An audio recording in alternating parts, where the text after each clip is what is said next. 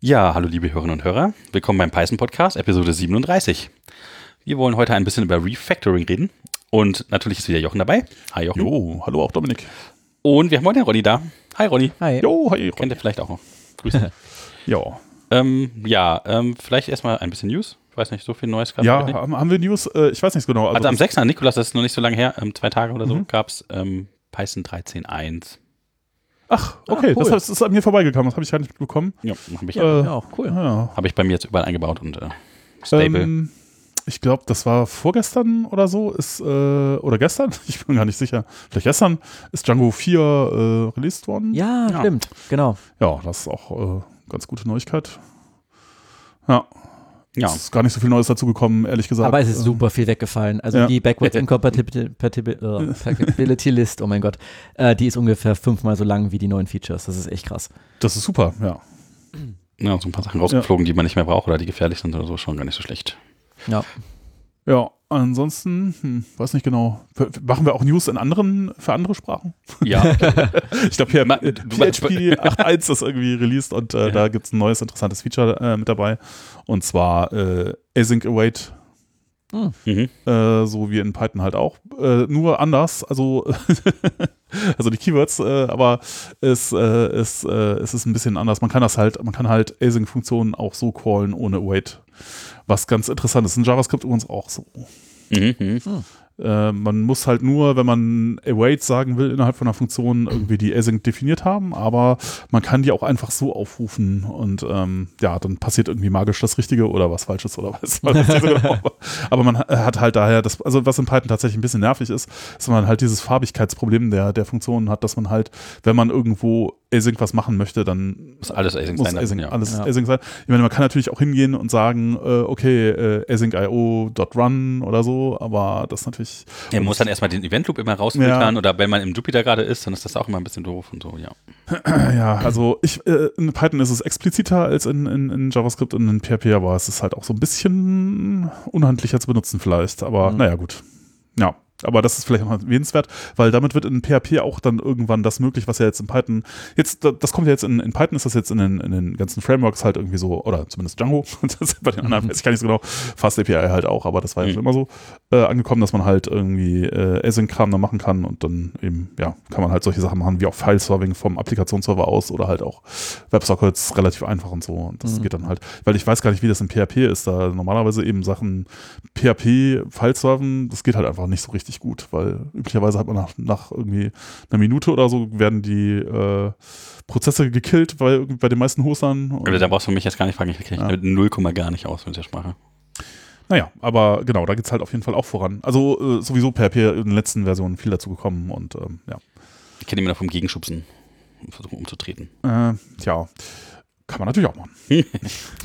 äh, Ja, haben wir noch andere News? haben wir noch was? Weiß nicht. Nö. Was, was war denn in, in Dango 4 drin alles? Schönes. Wisst ihr das noch? Ähm, ja, neuer, also äh, Django Redis ist irgendwie, also Ja, stimmt, also Redis Client mit genau, reingekommen, weil Automatisch. Das gab ja immer sonst Dango Redis Package und jetzt muss kann man direkt als Mhm. Default setzen oder so, ne? ja, es ist jetzt halt drin, weil es gab irgendwie eine Umfrage, was verwendet ihr denn so für Caching und Mhm. äh, Alle nehmen Redis. Genau, Memcached war eingebaut, ein Ding, und aber alle nehmen Redis, daher äh, macht es irgendwie nicht so richtig viel Sinn, äh, da das nicht eingebaut zu haben und ähm, ja, deswegen ist das jetzt halt drin. Ja, ansonsten, naja, weiß nicht. Ja, Die anderen Sachen waren- PyTZ ist rausgeflogen, glaube ich. in- Mhm, genau, genau. Oder so Zone Ja. Aber ich glaube, es war echt mehr ein Aufräumen-Release gefühlt. Ja. Was ja auch eine gute Sache ist und was auch sehr gut zu unserer Refactoring-Session Ja. passt. Absolut. genau. Das Ja. ist nämlich das Thema, glaube ich. Genau, das Thema. ja, was ist denn das überhaupt, Refactoring? Was, was sagt ihr denn, was das ist? Also ich sag mal so, ähm, ich baue da oft meinen Code um, aber ist das schon Refactoring? Also immer dann, wenn man halt ein bisschen später wieder drauf guckt, merkt man halt so, oh, wie war ich doof oder oh, ist das dann aber hässlich oder schlecht, was ich denn vorher gemacht habe. Mache ich das Mhm. doch mal nochmal oder passe ein bisschen an oder mach's ganz von neu oder was heißt Refactoring für euch? Hm, Nimmt man ja, sich da extra Zeit für? Gehört das in einen Sprint oder so? Also ich, ich würde jetzt mal sagen, so dem, meiner, meinem Verständnis nach gehört das halt schon dazu, äh, zu den, so wenn man so, sich der agilen Softwareentwicklung äh, irgendwie bedient als äh, äh, Prozess, äh, Methode, was auch immer, wie man das nennen möchte, dann äh, würde ich sagen, ich sag mal so Definitions of Done, zum Beispiel bei Scrum, mhm. sagt, äh, wann ist was fertig und dann äh, würde aus meiner Sicht halt dazugehören, normalerweise, dass man sagt, man hat das auch irgendwie mal refactored oder so. Wie viel Prozent der Zeit würde in sowas wie Och, keine Ahnung, das kommt drauf an. Also so ein Tag? Je, je nachdem, was man macht. Nee, das es kommt halt, also und manchmal muss man es vielleicht auch das komplette System refactoren, weil. Wer äh, refactort das denn man selber? Ein anderes Team? Das, das eigene Team mit vier, fünf, sechs Augen Prinzip? Nee, immer, immer der, der fragt. okay, also äh, bei uns bin das immer ich. Also ich bin, ich, äh, weil ich mag das irgendwie, Code umzubauen. Ich weiß auch nicht, das ist ja so ein bisschen äh, blödes Hobby. Also es gibt ja äh, Zen of Python, das ist ja eigentlich äh, eher für andere Dinge da. Da wollten wir auch nochmal eine Folge drüber machen. Aber der erste Satz ist natürlich, beautiful is better than ugly. Ja. Und ähm, ich mag das irgendwie, wenn es hübsch ist. hm. Aber ist das ein guter Grund zum Refactor, dass es danach hübscher aussieht? Es tut halt dasselbe. Ist, ja, ist das, das wartbarer? Aus, aus meiner Sicht eigentlich schon, aber da ist natürlich irgendwie quasi, da, ja, aber ich meine, äh, ja, man kann unendlich viel Zeit damit zu verbringen, immer wieder dran rumzufeilen genau. und gucken, dass immer alles ein bisschen hübscher ist. Ja. Das macht halt kein einziges Feature mehr. Aber das ist auch vielleicht so ein bisschen, das hat mir schon ein paar Mal erwähnt, so dieses, ähm, warum Programmierer irgendwie, Programmierer sein irgendwie nicht so äh, business-lastig ist. Wie ist nochmal dieser Talk? Da hatten wir schon mal drüber gesprochen. Äh, weiß, weiß ich gar nicht, welchen meinst du? Ja, ja, der du weißt, kennst du auch noch, den hast du auch gesehen. Äh, der war mhm. auf der DjangoCon irgendwie ganz äh, entspannt. Ach, der, der, der erste, ne? Der, ja, der erste ja. Äh, Talk auf der DjangoCon EU, ja, der, ähm, ja, weil man, man mag halt programmieren. Bei und, Programming äh, Fun oder sowas? Ja. Mhm. Äh, und deswegen macht man das halt und äh, ob es irgendwie am Schluss das, dabei was rauskommt oder nicht, ist eigentlich dann auch so ein bisschen egal. Genau. Ich glaube, ganz wichtig ist halt wie in allen Bereichen überall ist halt Pareto-Prinzip. Also, dass man einfach mhm. schauen muss, dass man also 80% der Sachen kriegst du halt einfach in 20% der Zeit refactored und die Details, die kosten dann richtig viel ja, und da muss man halt Details, die, die, ganz wichtigen Details, davon das weglassen, ich weiß nicht. Ja, aber es kommt immer ganz drauf an, würde ich sagen. Also ich meine, wenn, wenn man jetzt irgendwie an einer Software bastelt und da geht es gerade irgendwie um die, weiß ich nicht, Zahlungsschnittstelle oder Auftragsabwicklung, dann sollte man schon schauen, dass das vernünftig funktioniert und dass man da vielleicht auch eher einen Schritt weiter denkt als einen Schritt zu kurz denkt. Aber mhm. es gibt ja doch in jedem System Bereiche, weiß ich nicht, irgendeine so Administrationsseite, die zweimal im Jahr aufgerufen wird oder so. Und wenn ja. die jetzt nicht ganz perfekt ist, ja, ich meine. Mhm. Also du sagst ja, ähm, dann der Business Use Case, das ist eigentlich, glaube ich, eine sehr gesunde Einstellung, wenn man sagt, es geht darum, Business Value also zumindest aus der Business-Sicht ist es eine sehr gesunde Einstellung, dass man das hat. Ja, ich nicht, aber ich würde nicht nur sagen das. Also zum Beispiel, ähm, ich habe jetzt in einem Projekt, ähm, habe ich jetzt, ähm, ich habe ja vor, vor einiger Zeit mir mal so ganz tolle Class-Based E-Mails für Django ausgedacht und ähm, habe jetzt in einem Projekt mal wirklich, weil ich es Internationalisierung eingebaut habe, habe ich jetzt dann direkt alle E-Mails, weil ich da eh dran musste, weil ich die Templates halt anpassen musste und gucken muss, dass halt die Sprache eingegeben wird, etc., etc., ähm, habe ich halt dann direkt gesagt, okay, ich refactor jetzt direkt alle E-Mails zu Class-Based, was ist natürlich viel, viel, also das war definitiv in den 20 Prozent, ja, und nicht in den 80. Mhm. Aber trotzdem weiß ich jetzt halt, dass wenn ich irgendwas mit den E-Mails machen muss und vielleicht mal auch generell was anpassen, zum Beispiel nochmal irgendwie das Layout überarbeiten, was eh für irgendwann ansteht bei dem Projekt und sowas, habe ich halt danach einfach weniger Arbeit und es bot sich halt an. Wenn ich die Dinger eh gerade auseinandernehme, dann mache ich das halt einfach noch mit. Gut, aber das ist jetzt auch wieder aus dem Effizienzgedanken heraus. Das heißt, du machst Refactoring deswegen, weil du später Arbeitszeit, Wartungszeit ja. oder ähm, neue Feature-Entwicklungszeit sparst. Okay, das, das wäre auch so ein Effizienzgedanken, also quasi extrem wichtig, dass man das dann tut. Und, und es, es schont dann auch meine Nerven, wenn ich das ja, dann ja. nächstes Mal entspannter machen kann. Ja, das finde ich auch. Also ich finde so Refactoren aufgrund von, wir brauchen das vielleicht nochmal und so, wie das da so steht, das versteht ja keiner. Das ist eine, eine Spaghetti-Band, irgendwer hat irgendwas gebaut, weil er noch gar nicht wusste, wie das ging, hat das dann alles hingeschrieben. Das ging dann irgendwie, aber ähm, so richtig nutzbar und schön ist das alles nicht. Das ist irgendwie so, wie man so kennt, so zusammengezimmert. Ich, ich finde auch ein ganz wichtiger Punkt ist, dass halt die, also die meiste Software, die funktioniert, wird ja konstant weiterentwickelt. Das ist ja einfach so. Mhm. Und frage ich mich auch ehrlich gesagt immer, warum, aber okay. Ähm, und immer wenn neue Anforderungen dazu kommen, dann hat man die ja logischerweise vorher nicht bedacht, weil man ja nicht wusste, dass die kommt in den meisten Fällen oder in vielen Fällen. Und das heißt, man hat man hat, man fängt dann an, in etwas, das nicht dafür gedacht ist, mehr Sachen reinzubauen. Und das ist immer der Punkt, wo, glaube ich, intrinsisch einfach schon der Bedarf von einem gewissen Refactoring besteht. Vielleicht nicht bei der ersten oder zweiten Änderung, aber irgendwann ist dann, gibt die Struktur das einfach nicht mehr her.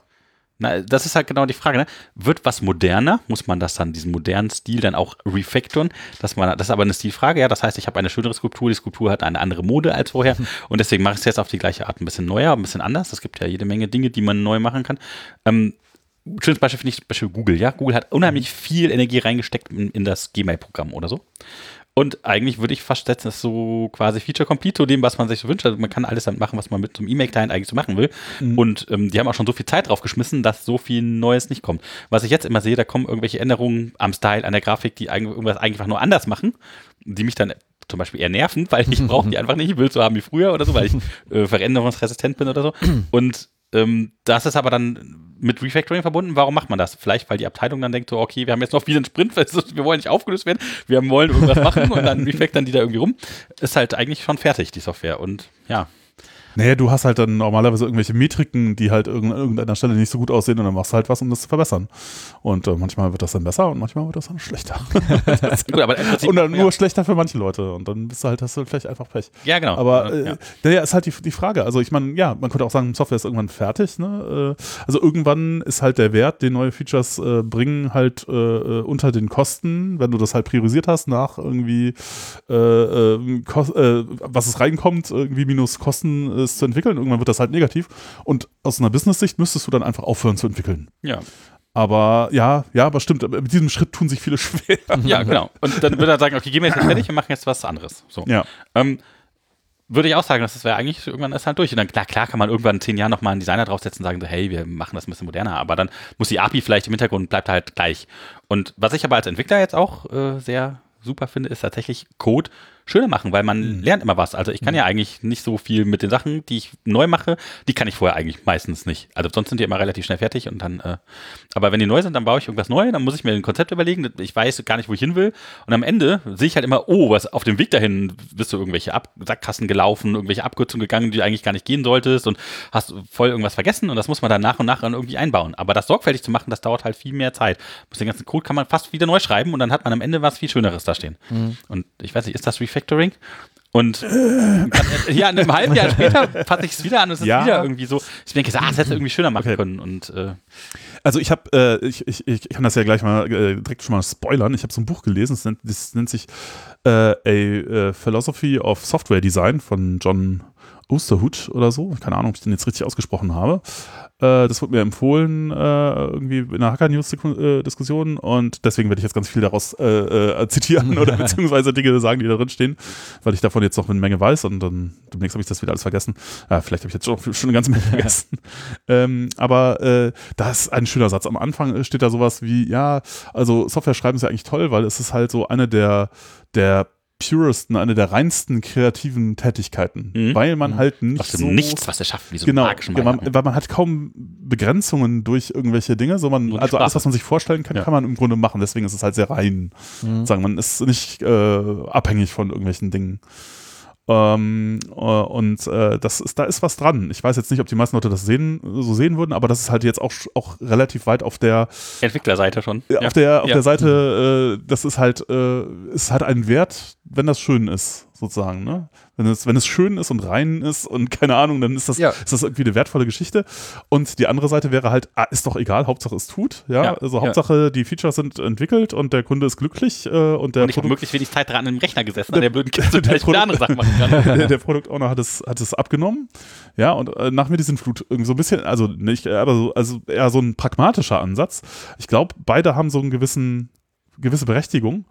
Ähm, Ja, total. aber- Also gerade wenn ich jetzt äh, meinen Nutzen maximiere, dann will Ja. ich möglichst wenig Zeit am Rechner verbringen, weil ich ja damit mein Geld verdiene. Also tu mir so, ich werde per Auftrag bezahlt oder sowas, ja? Ja. Dann will ich möglichst wenig Zeit daran sitzen, weil ich möchte ja irgendwas andere Sachen machen. Und was dann unten drunter, wie das aussieht, ob es hübsch oder hässlich ist, ist einem völlig egal. Sind schnell damit fertig und haben das, können das abhaken, den Auftrag erfüllt. Das sieht ja quasi der Manager eh nicht, weil der guckt ja eh nicht unter die Haube. Der guckt ja, nur, was am Ende dabei rausfällt. Du zahlst es halt beim nächsten, bei der nächsten Aufgabe. Genau, aber Ja. das, das passiert ist mir egal. Und ob ich dann selber dann was Neues dran flatschen muss, kann ja sein.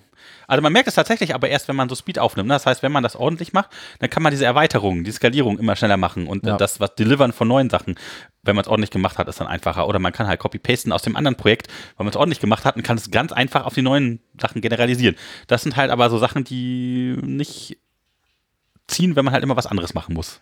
Ja, sa sa sagen wir mal so, also der, der, äh, wenn man jetzt rein aus der Business und auch aus der, sagen wir mal so, äh, agilen Methodologie-Sicht äh, da drauf guckt, dann ist der, äh, es muss halt irgendwie funktionieren und ob das Feature fertig ist oder nicht, ist halt das, was man von außen sieht und das ist halt das Relevante.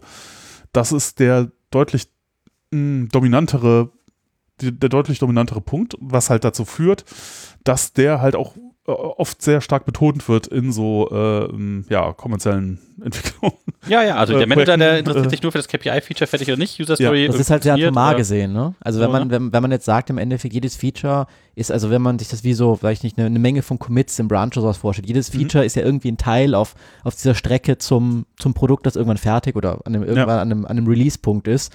Und wenn man das halt sehr atomar sieht, dann ist, stimmt das natürlich. Aber wenn man das halt über das große Ganze sieht, ähm, dann insbesondere bei, bei langlaufenden Projekten, die halt wirklich konstant weiterentwickelt werden ähm, und wie- wo vielleicht dann auch irgendwie Geschäftsprozess oder irgendwas, so wirklich dann Firmengeld Mhm. drüber läuft, ähm, glaube ich, ist das halt viel zu kurz gedacht. Also ich kann da, ich habe letztens mit, äh, mit ein paar Entwicklern gesprochen und ähm, die waren in ihrem Projekt halt so ein bisschen nicht wirklich schlimmer, es ging so ein bisschen, fing an, Richtung Zombie-Scrum zu werden. Ja, es war eine Mhm. relativ hohe Bug Bugquote, ähm, die das, das, das Team ist sehr viel Sachen hinterhergelaufen. Generell war so eine Bugquote, ganz kurz, ist äh, Anzahl an Bugs pro äh, 100 Zeilen Code oder wie, wie misst man ja, Bugquote ist quasi die Anzahl der Bug-Tickets an allen Tickets im Sprint. Ah, okay. Hm. oder Story, Bug Story Points auf die insgesamten Sprint Story Points gezogen, berechnet.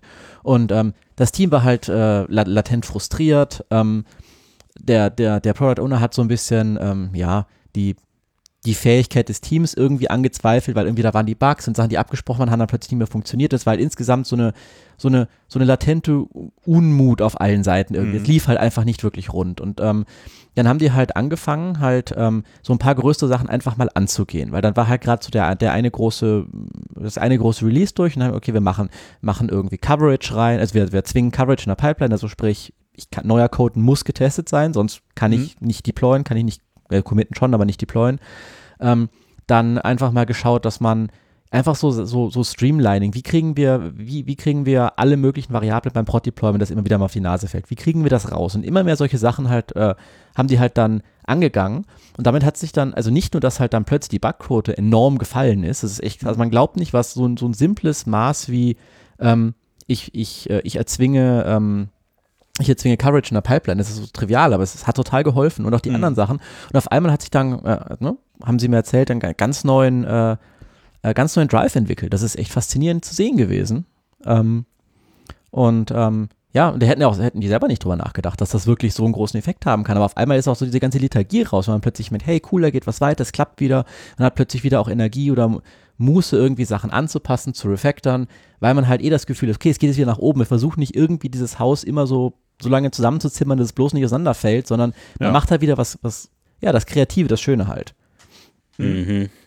Ja, ich finde das so ein bisschen schwierig, weil ähm, du hast auch was sehr Interessantes gesagt, also weil der, wenn es halt nur um diese User Stories geht, ne, und dann möchtest du ähm, da irgendwas Schönes entwickeln, mh, das funktioniert dann irgendwie und dann hast du langfristig äh, Ziele, die du erreichen kannst, wenn du am Anfang von Anfang an auf gute Qualität achtest oder halt viele Tests schreibst oder ein bisschen TDD machst, also je nachdem das, was so deine Overall Quality so ein bisschen, also wenn man ein bisschen mehr nachdenkt vielleicht am Anfang und ein bisschen mehr Know-how sich von Anfang an ins Team holt, ist das, glaube ich, auch was, was sich langfristig auszahlt, ja, weil man sich irgendwie alles von vorne neu machen muss. Ähm, aus Business-Sicht ist das aber so ein bisschen komisch, weil die, es ist eher so, die meckern immer die ganze Zeit rum, so, ah, warum läuft das denn noch nicht und warum sind denn noch so viele Bugs, das verstehe ich alles nicht, das muss alles fertig sein und so. Dann aber später sind die dann gewohnt, dass sie genauso viel Zeit und Geld aufwenden müssen für Neuentwicklung. Du denkst so, ja, aber eigentlich das ist ja in zwei Tagen fertig, weil äh, wir haben ja ordentlich am Anfang refactored und schön gemacht. Das heißt, wenn es richtig macht, könnte man die neuen Features alle direkt rausknallen, weil die super schnell gehen dann.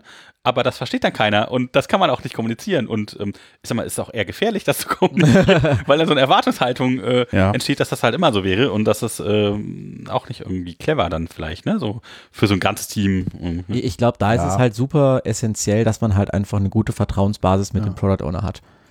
Tja.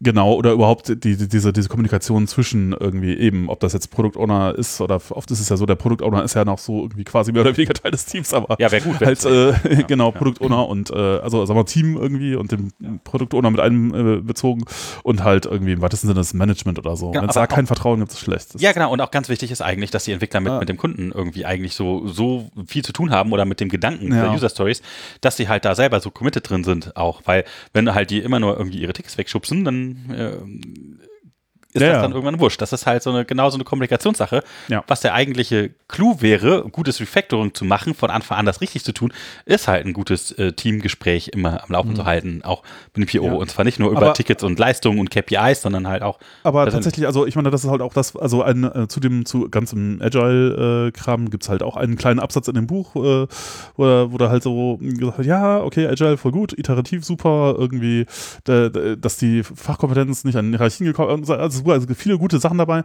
aber irgendwie was nicht so toll ist, ist, dass äh, diese ganzen Agile-Geschichten den einen großen Wert auf diesen, äh, was bringt es fürs Business Hm. äh, Punkt legen, was ja auch nicht unbedingt falsch ist, aber sozusagen sie tendieren dazu, das deutlich überzubetonen, weil ähm, es gibt halt auch diesen, diesen anderen Punkt, ist das denn jetzt äh, gut designt zum Beispiel? Ist das denn schön? Ist das denn, äh, ist das denn mit der geringstmöglichen Komplexität äh, irgendwie gebaut worden? Hm. Und da gibt es äh, jedenfalls auch, auch meiner Ansicht nach nichts in dem äh, zum Beispiel bei Scrum, was äh, eine Rolle, die dafür zuständig wäre, das äh, durchzusetzen. Sondern, Simple ist better than komplex, ne? ja, genau. Du kriegst Das halt, ist dann nächstes dann auf Python, ja. wenn das durch die Review beim Produktowner, der da aber nicht aus einer technischen Perspektive drauf Mhm. guckt, sondern aus einer äh, Business-Perspektive durchgeht, dann ist das ja gut. Und das Team ist halt, wird immer dazu gesagt, ist dafür verantwortlich, dass halt das fertig sein muss, getestet sein muss. Und aber tatsächlich, äh, es gibt niemanden, der dann sagen kann, okay, das lasse ich nicht live gehen, das geht so nicht, das ist Kacke. Das Und, ist aber super ähm, lustig. Ja. Bitte, red, red zu Ende. Dann. Ja, und das gibt's halt nicht und das ist halt etwas, was so ein bisschen fehlt und was man, wo man wenn man sagen würde, okay, aus der taktischen Perspektive ist das irgendwie, also es führt halt, das, das Buch sagt, es gibt halt Unterschied zwischen taktischer Softwareentwicklung und strategischer und taktisch macht das irgendwie Sinn, die Features rauszukriegen, ja, und man hat halt auch ein Problem, wenn man das nicht hinkriegt, weil dann wird einem ja möglicherweise auch der Hahn zugedreht irgendwann, wenn man auf Refactoring zu lange dauert, aber äh, man muss halt diese strategische Perspektive auch berücksichtigen, weil ansonsten hat man halt irgendwann später ein Problem. Und diese Dinger summieren sich halt auf und machen Sachen halt am Schluss sehr, sehr teuer. Äh, und unerwarteterweise auch, ja. Ähm, und ich würde jetzt sagen, so Refactoring ist halt auch so ein Ding, was halt im Grunde dafür da ist, die Komplexität äh, von so einem Softwaresystem halt zu reduzieren. Das Mhm. wäre so, würde ich denken, das wäre ein Ziel. Ja. Ja. Und dann wäre die Frage, was ist Komplexität? Komplexität würde ich jetzt auch so mal definieren. Also in dem Buch wurde das sehr pragmatisch definiert als äh, alles, was dazu führt, äh, dass äh, ein System schwerer zu ändern ist, beziehungsweise dazu führt, dass man es nicht so gut verstehen kann, ist Komplexität. Also entweder äh, zirkulär, Abhängigkeiten oder zu hohe Abstraktionsniveaus oder zu verschachtelte Namen, falsch Namen. Also ich finde, das äh, Mhm. ist relativ nah an diesem ähm, Code-Review-Gedanken dran. Ja, also kann ich den Code gut lesen? Ähm, sind die Namen so, wie ich sie haben will? Ist die Dokumentation schön? Mhm. Äh, sind halt die Designs so implementiert, wie man es erwarten würde vielleicht? Oder ähm, ist das irgendwas ganz anderes? Oder sind, sind die, macht das Sinn? Ähm, auch Ja. ein bisschen Style. Ist das auch eine Frage? Du hast irgendwie gesagt, du wolltest den Unterschied zwischen äh, Design und Style an der Stelle vielleicht äh, erklären, was, was Ach so, Design ja. meint. Design äh, ist tatsächlich, damit ist tatsächlich das äh, äh, quasi, wie funktioniert das äh, System gemeint? Nicht so sehr, wie sieht's aus oder wie es, wie sieht der Code aus? Das ist alles nicht so, sondern eher, wie fu- funktionieren die Teile miteinander? Also tatsächlich so Pattern. Nee, äh, also wie, wie ist, also du hast ja, also ich meine, nimm mal sowas wie Design Patterns, da sieht man vielleicht, was da damit gemeint ist. Ja. Dies, das ist halt so, äh, ja, das ist halt die Art, wie dein, dein System designt ist. Hm, hm. Also, ja. Also da gibt es mittlerweile so ein paar logische äh, Strukturen, die man, an denen man sich orientieren kann für Lösungen von bestimmten Problemen. Genau, aber man kann natürlich auch selber was machen, auch selber, wenn man irgendwas tut. Ich meine, es ist die Frage, ob man sich äh, an diese Patterns hält oder nicht, äh, oder die benutzt. Aber man hat auf jeden Fall hinterher ein Interessant Design. wäre, dass ja? wenn man hat- selber was baut, wo man keine Ahnung hat, Mhm. dann immer mehr Ahnung davon bekommt und das dann refactort, ohne mal, dass man jetzt die Pattern kennt, ob jetzt die Lösung, die man hat, selber Richtung dieser Pattern konvergiert. Ja, genau. Design Patterns ist genau das, worauf es dann halt irgendwie immer hinausläuft. Genau. Mhm. Das ist eigentlich die Idee dabei, ja. Ich wollte noch gerade eine Mhm. Sache einwerfen zu der Sache mit der, mit der fehlenden Rolle im Scrum. Das ist auch eine Sache, über die ich jetzt in letzter Zeit ähm, relativ viel nachgedacht habe, weil ähm, wir ja auch ganz viele Scrum-Teams haben und im Endeffekt, ähm, es ist natürlich schon so, dass wenn du einen guten Entwickler hast, dass der natürlich schon irgendwie darauf achten sollte, dass, dass der jetzt irgendwie gute Arbeit abliefert. Das ist ja schon irgendwie auch Teil des, des Jobs. Mhm. Aber diese Sache, dass man halt so eine Ebene höher denkt, dass man überlegt, okay, ähm, wann ist denn jetzt der Zeitpunkt gekommen, dass ich jetzt nicht das 18. Feature noch da reinbauen kann, sondern dass ich es halt mal irgendwie besser refactoren muss, umstrukturieren muss. Oder zu überlegen, wie setze ich denn jetzt die Sachen so um, dass es in einem Jahr auch noch funktioniert. Das sind ja Sachen, die stehen ja nicht in der User Story drin, die stehen nicht mehr in den Epics drin. Der Product Owner hat davon keine Ahnung, weil er ja kein Techniker ist. der, der Scrum Master ist vielleicht Techniker, aber vielleicht auch nicht. Ja, das heißt, er Mhm. kann es auch nicht beurteilen. Dann hast du ein Team, was ja meistens gemischt aus Seniors und Juniors ist. Bei den Juniors kann man es eigentlich nicht erwarten, dass die, wenn jemand ganz frisch im Job ist, schon Ja. irgendwie drei Jahre im Voraus denkt. Und ähm, es gibt tatsächlich auch super viele, äh, viele Artikel dazu im, im, im Internet, die, die genau versuchen, diese Idee des IT-Architekten aus dem klassischen Wasserfall irgendwie in dieses, ähm, ich habe jetzt in Gänsefüßchen gesagt, IT-Architekt, weil Mhm. Ja, ja, ja. ähm, der, das irgendwie in dieses, in dieses Scrum reinzubringen. Und da gibt es halt ähm, auch wirklich lange Artikel und so dazu, ähm, wo, wo halt wirklich dafür auch gesagt wird, dass man das braucht, wie du es gerade auch gesagt hast. Mhm. Und das ist auf jeden Fall ein Muss. Und dann gibt es Artikel, die sagen, nein, braucht man nicht, weil und so weiter. Und ich glaube, dass die Wahrheit liegt wie immer dazwischen. Und ich glaube, eine Sache, die im Scrum nicht vorgesehen ist, aber eine Lösung dafür könnte sein, halt jemand, der sich halt, sage ich mal, so als Lead-Entwickler im Team sieht. Das ist im Scrum Mhm. ja explizit eigentlich nicht gewünscht, weil er alle gleich sind ja, und alle haben gleich die Verantwortung. Aber ich glaube, so zumindest Aber so ich das homogen sind die. Teams ja auch immer nicht, ne? Genau, aber ich glaube, wenn du jemand hast, der sich dafür verantwortlich fühlt und der das, der das technische Know-how hat, und wie gesagt, wichtig auch, dass, es, dass er erstens weiß, dass er diese Rolle hat und zweitens auch, dass er das machen kann, dann glaube ich, kann das diese Brücke schon ganz gut überspannen, äh, also Mhm. die, diese Brücke spannen. Und wenn der PO dieser Person auch vertraut und wenn die Person sagt, nee, sorry, aber wir müssen jetzt ja das technische Ticket vorher machen, bevor wir das umsetzen, weil sonst wird sonst nichts, Ja. ähm, dann glaube ich, ist das, ist das so der Weg, den man da gut Ja, ja, gehen kann. miteinander reden, wie immer. Ja. Aber ganz interessant, du hast gerade vom klassischen Wasserfall äh, Softwarearchitekten gesprochen. Den musst du vielleicht noch mal kurz erklären, weil den kennt vielleicht auch nicht jeder. Ähm, also ich bin da jetzt auch kein Experte, weil wie gesagt, ich bin auch mit, mit agiler Entwicklung, naja, nicht aufgewachsen, aber schon die, wir haben nie wirklich nach klassisch Wasserfall gearbeitet. Mhm. Ähm, die Idee dahinter ist eigentlich, dass ein Archite- IT-Architekt, der ähm, im, also im Wasserfall, im Agilen ist es ja, dass man iterativ und kleinteilig arbeitet und im Wasserfall ist die Idee, dass man am Anfang alle Informationen, die man hat, sammelt 80 Prozent Planung und dann wird umgesetzt, oder? Genau, und also darum auch Wasserfall, du fängst halt quasi oben an und danach geht das diese Stufen einfach immer runter und am Schluss kommt halt in Gänsefüßchen eine fertige Software raus. Und da sind halt einfach ganz viele Probleme, weil, wie gesagt, Software ist nie fertig und Wasserfall macht auch keinen Sinn. Und der IT-Architekt ist halt derjenige, der unter anderem halt dieses, äh, dieses Lasten- oder Pflichtenheft schreibt initial, also sprich, der sich das ist der überlegt, Entwickler dann aber auch. Der quasi der äh, Entwickler ist ein IT-Architekt in dem Falle und Nicht baut, zwingend, nicht äh, zwingend. Also ich glaube, es ist, ist tatsächlich auch eine eigene Rolle gewesen oder ist es noch. So, also je größer die Firma, umso mehr Rollen hast du da separat, logischerweise. Ne? Aber Mhm. ich glaube, die Idee ist wirklich, das ist jemand, der gar kein zwingender Entwickler sein muss, der aber trotzdem halt technisches Know-how hat und der versucht, alle Abhängigkeiten und Eventualitäten, die dieses System betrifft, also alles, was man an, an, an Setup, Surroundings und so weiter hat, alles bedenkt und das alles niederschreibt. ja, dann braucht der eigentlich relativ viel Ahnung vom eigentlichen Business, ja, und vom Ja. Kunden, ja. Genau. Das, das, ja. Und halt auch technisch. Also das ist das Wichtige. Also dass man zum Beispiel sagt, weiß ich nicht, wenn ich jetzt irgendwas habe mit, mit asynchronen Prozessen und Mailing, dass ich halt sicherstelle, dass irgendwo drüber nachgedacht ist, dass ich irgendeine Art von asynchronen Processing auch drin habe und nicht, dass das halt dann nachher irgendwann auffällt, dann ups, äh, blöd. Wie machen wir das denn jetzt? Blöd, Oh, blöd ja, gesprochen. hm, das ist ja blockiert leider unseren Prozess. Ja, also genau, Softwarearchitektur ist natürlich auch so ein verwandtes Thema und ähm, ja, äh, genau, aber äh, ja, wir, da ist auch, wer ist dafür zuständig, gibt es dann meistens, also Softwarearchitekten, also es kann sein, dass die dann halt nicht in den Teams immer mit drin sind, sondern übergreifend, die gucken sich das dann halt mal an und machen dann irgendwie Vorschläge oder so, aber ja, ja, es ist unterschiedlich, wie das, wie das gehandhabt wird, aber äh, genau, also dass da irgendwie sich jemand drum kümmern müsste, mal so ist eigentlich schon, glaube ich, auch relativ äh, offensichtlich.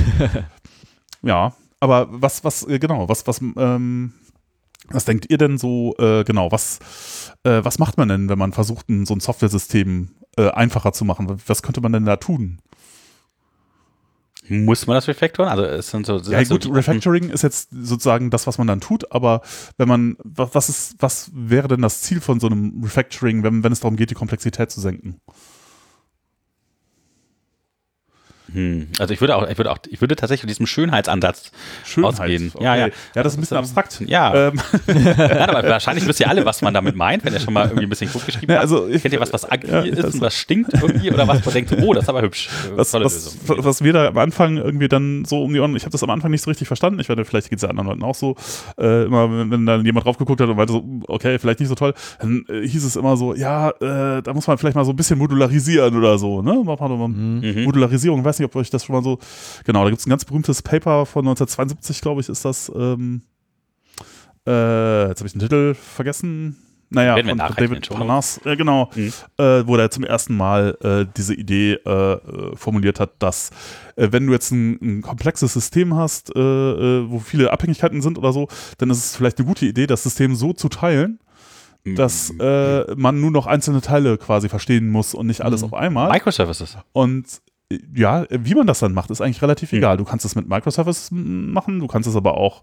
mit Funktionen machen, mit Klassen, mit äh, Modulen, Paketen, was auch immer. Äh, völlig egal. Das ist Ja. letztlich nicht das, der, der, der wichtige Teil, sondern der wichtige Teil ist äh, quasi, ähm, kannst du das so, dein System so aufteilen, dass äh, äh, sich die Komplexität deines Gesamtsystems reduziert auf, das, auf die Komplexität des komplexesten äh, Moduls sozusagen. Ja, ich, das finde ich schon Im gar so Idealfall. Also weil zum Beispiel in Django äh, gelingt es mir nicht immer, dass man so die Sachen voneinander trennen, weil viele Sachen sind von Users App abhängig oder sowas. Das ist nicht so einfach, das irgendwie. Das ist nicht so einfach, das ist auch richtig, ja. das ist genau das, ja, genau. Ich wusste dann auch nicht so genau, was macht, macht man denn dann da ne, genau und so. Alles sehr schwierig, ja. Ist es tatsächlich, ist auch sehr schwierig. Finde ich immer noch schwierig. Aber ja, äh, also äh, im Grunde ist das halt so die Idee, dass man das halt äh, tatsächlich äh, vielleicht irgendwie so hinbekommt. Und ähm, ja, das ist im Grunde auch, äh, im Grunde jetzt rausfinden, wie sind diese Module und äh, was soll damit was reden und wie sind die Interfaces, das ist eigentlich im Grunde das, was Softwarearchitektur macht, beziehungsweise was man halt auch macht, wenn man jetzt Design macht irgendwie. also Moment, und- nochmal, Interface ist halt die Schnittstelle, quasi eine API, wo ein Modul mit dem anderen interagiert. Ja. Ja. Mhm.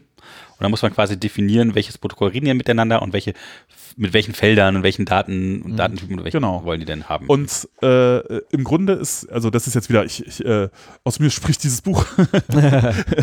ist es, geht es da, ist der, der interessante Teil gar nicht darum, wie man das jetzt technisch umsetzt oder so, sondern im Grunde äh, ähm, ist, ist der, der, die interessante Frage, ähm, naja, also die Abstrakt, also man hat halt Abstraktion. Also ein Modul ist ja auch so eine Abstraktion Mhm. und eine Abstraktion hat immer den, das Ziel, dass ähm, äh, man etwas, äh, also quasi nur einen bestimmten Aspekt von etwas äh, äh, tatsächlich wissen muss und alle, die ganze Komplexität, die dahinter ist, halt versteckt. Mhm. Und deswegen hat man nur diese, hat man diese Abstraktion und wenn die Abstraktion gut ist, dann muss man den Rest auch nicht wissen. Oder meistens nicht wissen. Wenn die Abstraktion schlecht ist, dann liegt, liegt die halt und dann muss man Sachen doch wissen und das ist dann schlecht. Aber wenn, wenn man eine gute Abstraktion gefunden hat, dann äh, äh, braucht man sich sozusagen mental nur mit dieser Abstraktion beschäftigen und gar nicht wissen, wie das im Detail alles Zum funktioniert. Beispiel Python. Äh, Ja, es ist halt eine Sprache, die so ein relativ hohes Abstraktionslevel hat, vielleicht auch schon über viele Probleme. Also das ist ja vielleicht auch der Grund, warum wir sowas benutzen und nicht mehr so alles in C schreiben oder so. Ja, natürlich. Also, obwohl C ist ja äh, auch eine, eine, eine High-Level-Language schon, das im Gegensatz zu Ja, Assembler. ja, gut. Dass wir jetzt nicht mehr in Registern rumspringen wollen, wenn wir irgendwie einen Webservice schreiben, ist ja schon mal gar nicht so schlecht vielleicht. Ja, ist ja- C ist ja schon eine Hochsprache. Also, aber ja, hm? Ähm, ich habe tatsächlich ein ganz schönes Beispiel. Ich hatte letztens, ähm, ähm, hatte ich eine, eine sehr undankbare, äh, un undankbare Aufgabe. Ich sollte in einem Projekt, ähm, sollte ich ähm, ähm, bei, bei ähm, also quasi eine, eine Sache, die sich durchs ge- gesamte System gezogen hat, das hatte re- relativ viel mit, mit Zeitberechnung zu tun, also wo irgendwie Tage und, äh, und irgendwelche Uhrzeiten, Tage berechnet werden. Und da sollte eine Sache, die vorher statisch war, also es gab halt im Endeffekt nur Tage, sollten diese Tage ähm, dann ähm, nach Regionen aufgeteilt werden. Also jetzt äh, beispielsweise ähm, halt Feiertage, die halt jetzt nicht nur irgendwie, es gibt nicht fixe Feiertage, sondern es gibt halt die Feiertage, je nachdem, wo halt jemand dann ist, also wie Zeitberechnungssystem. Und ähm, das hat halt wirklich querbeet eigentlich alle Bereiche des Systems betroffen, weil vorher war es halt einfach, du machst halt eine Abfrage in die Datenbank, ist an diesem Tag ein Feiertag fertig. Danach musste aber gefragt werden, na gut, welche Leute betrachte ich denn gerade, ob jetzt Feiertage sind und wann, wann haben die denn in dieser Region gewohnt und wann nicht mehr und auf einmal wurde es halt war es halt super kompliziert, eine Sache, die vorher halt wirklich trivial war, wie die mit einem einzigen Select oder ORM-Abstraktion Select halt super einfach abzufragen war. Und ähm, dann habe ich halt auch lange drüber nachgedacht, wie ich das überhaupt hinbekomme, weil, wie gesagt, ich habe nachher, glaube ich, an 300 Stellen im System irgendwas angepasst. Und ähm, die Lösung war tatsächlich dann ganz, ganz blöd Abstraktion. Also sprich, ähm, jetzt war halt ein Django-Projekt, ich habe dann einfach äh, mir, mir Custom Query Set und Manager Methoden geschrieben, die das halt komplett wegkapseln, wo ich dann trotzdem einfach nur das Datum und vielleicht noch den Nutzer reingebe. Mhm. Und darunter liegt dann halt irgendwie ein Riesenapparat mit irgendwas da halt alles dann passiert, um das halt zu, zu bestimmen. Aber von oben verwendet es sich fast genauso wie die triviale Datenbankabfrage. Und damit habe ich es wirklich geschafft. Also ich habe das quasi das ganze Ding umgebaut. Ist ja auch irgendeine Art von Refactoring Mhm. eigentlich, nur dass es halt das in dem Moment das Ticket war. Und ich habe wirklich nur drei oder vier kleine Bugs gehabt, weil halt, wie gesagt, die ganze Komplexität an einer einzigen Stelle war und ich halt danach nur noch schauen musste, dass ich halt die Methoden austausche. Und das Mhm. war, ich hätte, es hat mich selbst total überrascht, wie gut das funktioniert hat. Also das hätte ich, hätte ich mir selbst nicht zugetraut, dass die Idee dann doch so gut trägt. Ja. Hm, hm. Ja. Ja, das ist super. Wenn man so eine High-Level-API hat, die man gut bedienen kann, das ist schon echt was wert. Ja, also äh, genau, also und äh, was sind gute Abstraktionen? Äh, also ähm, nach dem nach dem Buch ist es halt so, ja, wenn Module tief sind, ist das gut und wenn die äh, API halt klein ist, ist das auch gut. Also je kleiner die Mhm. API und tiefer, je kleiner und tiefer, desto besser. Genau, also du kannst mit einfachen Worten viel erreichen. Das Mhm. so Ja, eine schöne also als sozusagen Beispiel für, äh, das ist äh, irgendwie eine schöne API, ist halt, hatte äh, hier die, die, die File-API von Unix benutzt, das ist halt auch tatsächlich eine sehr schöne, also das ist ja im Grunde Unix ist nichts, äh, äh, ist, ist ja, wir hatten das letztes Mal äh, in der letzten Episode, was Ja. wenn alles ein Dikt wäre, ne? Ja. Unix ist halt so, was, Was wenn, was alles wenn ein alles File ein File wäre, ja. Ja. Das ist irgendwie die Antwort darauf. Dann kommt halt, dann fällt halt Unix dabei raus. Ähm, und die File-API ist halt tatsächlich, die ist halt sehr, also man kann nicht, gibt nicht viele Operationen, die man machen kann. also was ist denn Open, Seek und Close? Äh, es gibt Open, Und ja, äh, Seek und das war es eigentlich schon fast, ja. Also Close weiß ich gar nicht, ob das ein eigener, ja doch, wahrscheinlich. Ja, aber stimmt, ähm, genau. Und ähm, ja, es gibt noch IO-Control, aber Also äh, wahrscheinlich Read und Write oder so. Aber ja, was ist IO-Control? ja, ja, man kann jetzt noch Spezialoperationen machen, das halt, da wird es dann auch allmählich hässlich. Äh, aber äh, tatsächlich eigentlich so mit, mit Pfeil aufmachen, irgendwie drin rumseeken, äh, äh, lesen, schreiben, ist, kommt man halt schon sehr, sehr weit. Hm. Und ähm, ja, das ist halt eine schöne, schöne Abstraktion, während zum Beispiel die äh, äh, Abstraktion, das ist dann so ein Negativbeispiel gewesen, Mhm. halt so, wenn man jetzt in, in Java irgendwie äh, Dinge lesen will aus dem File, ne, dann macht man erstmal irgendwie so ein, so ein Input-Reader auf und dann macht man so einen Buffered-Input-Reader auf. Wenn man das vergisst, hat man ein Problem, dann ist alles ganz langsam, man weiß nicht so genau warum. und dann muss man die Dinger konfigurieren und die exposen halt ganz viele Sachen, die man halt setzen muss. Äh, und der Default-Fall ist halt, den man halt eigentlich immer hat, der ist halt nicht der, also wenn man es einfach nur so aufmacht, einen Fall, dann hat man halt äh, keine gebufferte I.O. und das ist halt alles ganz schrecklich.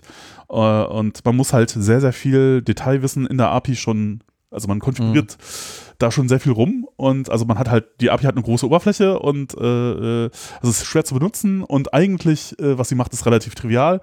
Also es ist super flach. Also sowas wie in Python, äh, with open file name Ja. is file, file.read. Genau, oder ja, vor Line in File oder sowas. Ja, ne? das, das ist halt äh, irgendwie, und das macht halt äh, auch bei Default alles richtig. Ja, wenn du das in Python machst, dann ist das halt direkt schnell und macht alles schon so, wie man das eigentlich normalerweise haben will. Für die Fälle, in denen man das nicht so haben will, kann man das ja immer noch konfig so Genau. konfigurieren, dass das nicht, äh, dass es sich anders verhält. Aber genau, und das ist halt gutes versus schlechtes API-Design quasi. Hm. Hm. Ja. Und ähm, ja. Äh, aber das ist, die, die richtige API für ein Problem, das man hat, oder die überhaupt die richtige Abstraktion zu finden, ist natürlich nicht so einfach. Das Ja. ist halt richtig schwierig. Vielleicht auch Ähm, einer der Gründe für PHP, warum das äh, immer so schlecht angesehen wird an so zwei Stellen und sich lange brauchte, bis es ein bisschen besser wurde. Also wie gesagt, ich habe immer noch keine Ahnung davon. Aber ist das einer der Erfinder ja irgendwie gesagt hat am Anfang so, ja, eigentlich äh, kenne ich mich mit Programmiersprachen eigentlich gar nicht aus und ich wollte eigentlich auch nie Sprache machen. Aber hey, jetzt bin ich hier irgendwie und da, wir müssen jetzt irgendwie das wieder retten und dann. Ja, aber Ja, ich meine, ja. es ist äh, schon einen langen Weg gekommen, sozusagen. Also äh, mittlerweile ist der. PHP. Ja, ja, gut. Aber, Aber ja, vielleicht einer der Gründe dafür, dass man sich über sowas noch keine Gedanken gemacht hat. Mhm. Während Guido ja, ähm, glaube ich, von Anfang an, äh, glaube ich, sehr auf diesem Level war, dass er schon so ein bisschen wusste, warum er Sachen wie machen wollte. ja, ja, der hat, da war viel Absicht mit dabei, ja.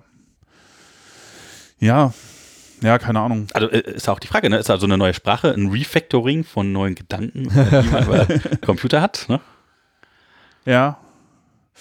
Naja, ja, aber ich meine, es ist halt, aber es ist, es ist wirklich schwer zu sagen. Also man kann das nicht unbedingt vorher, also man, ich glaube nicht, dass das, eben auch im Sprachdesign ist ja, also das wäre jetzt sozusagen, wie ist eine Sprache designt, ne? Mhm. Da die richtigen Abstraktionen zu finden, auch super schwierig, ja. Und da Mhm. würden da Leute dann auch direkt am Anfang schon äh, unterschiedliche Ansichten vertreten und würden halt sagen so, okay, äh, also es gibt dann halt ein Lager irgendwie, äh, das sagen würde so, ach, diese, äh, dieses äh, dynamisch getypte, das ist alles nicht gut. Irgendwie statisch getypt, bestes getypt, voll gut. Muss alles statisch, ja, und an der Stelle Naja. wird man sich ja schon, und das ist bis heute nicht raus, was jetzt nun besser ja, ist. aber es ist ja an, also typisieren ist auf jeden Fall anstrengender. Wenn man Ja. halt also einfach mal sowas schnell hinhotzen muss. Ich habe heute äh, eine kurze Übung in, in Rust geschrieben. Und das ist einfach halt, du musst halt jedes Mal an jeden kleinen Fitzel dran schreiben, was das eigentlich sein soll oder sollte. Und dann beschwert er sich der Compiler immer, wenn es halt nicht stimmt. Was ja auch gar nicht eigentlich schlecht ist, weil eine Benutzer will man ja, dass es eigentlich stimmt. Ja. Meistens ist es halt dann egal, aber es funktioniert irgendwie trotzdem und das ist so ein bisschen. Ja, aber das ist genau so ein, so ein, so ein, so ein Punkt. Äh, ähm, äh, genau, also wenn du äh, jetzt in, in, in also wenn du, du kannst jetzt auch zum Beispiel in, in äh, Python Type Annotations machen. Ne? Müssen wir auch Annotations unbedingt toll. irgendwie mal eine Ja, Folge. ja. Kann ich ich, ich habe jetzt erst äh, so vor kurzem damit angefangen, mich so ein bisschen zu beschäftigen. Vorher dachte ich mir so, oh, soll Type Annotation schreiben? Oh, keine Lust. Ja. Und ach, ich, mich interessiert das alles nicht. Ich bin ja nicht deswegen zu Python gegangen, damit ich irgendwie überall irgendwie Sprache. äh, genau, Typen dran schreiben muss. Ne? Aber ähm, Ja, aber mit Fast API, obwohl das wir übrigens auch noch eine Folge machen, Ja. äh, das ist cool benutzt hat. Aber da, da macht das sogar dann Dinge, wenn du die Typen äh, verwendest und so. Ja, ja, ja, ja, ja, also äh, so, aber gut, da passieren auch Sachen dynamisch. Also genau. ja, ja. das ist halt auch nochmal so ein, das geht ja schon fast darüber die reinen Typannotationen hinaus, sondern Magie. Ja, also je nachdem, was für Typen man dann da hat, passieren halt unterschiedliche Sachen, aber dann auch zur Laufzeit, nicht nur, Ja. äh, nicht nur, das ist nicht nur für einen statischen Typchecker. Ja, aber äh, natürlich, genau, das, ist- das ist halt so ein Problem beim, beim Sprachdesign. So, will man jetzt äh, Typisierung haben oder nicht? Äh, weil es, äh, natürlich fängt es halt Bugs. Ich habe das jetzt auch gemerkt, ich mache das seit einiger Zeit, mache ich auch Fast API und habe jetzt auch, äh, dachte mir, oh gut, wenn ich das schon mache, dann schreibe ich die, die Annotation halt auch mit dazu.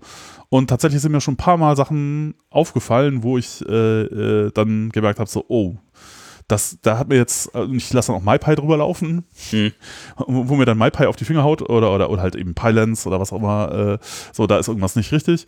Äh, und ich mir denke so, oh, okay, also meistens ist es tatsächlich nur, ich habe es nicht richtig hingeschrieben, ich habe das irgendwie Mhm. nicht richtig bedient. Und deswegen, und man muss es ein bisschen anders hinschreiben und dann stimmt's, aber das, was ich vorhatte, war schon richtig.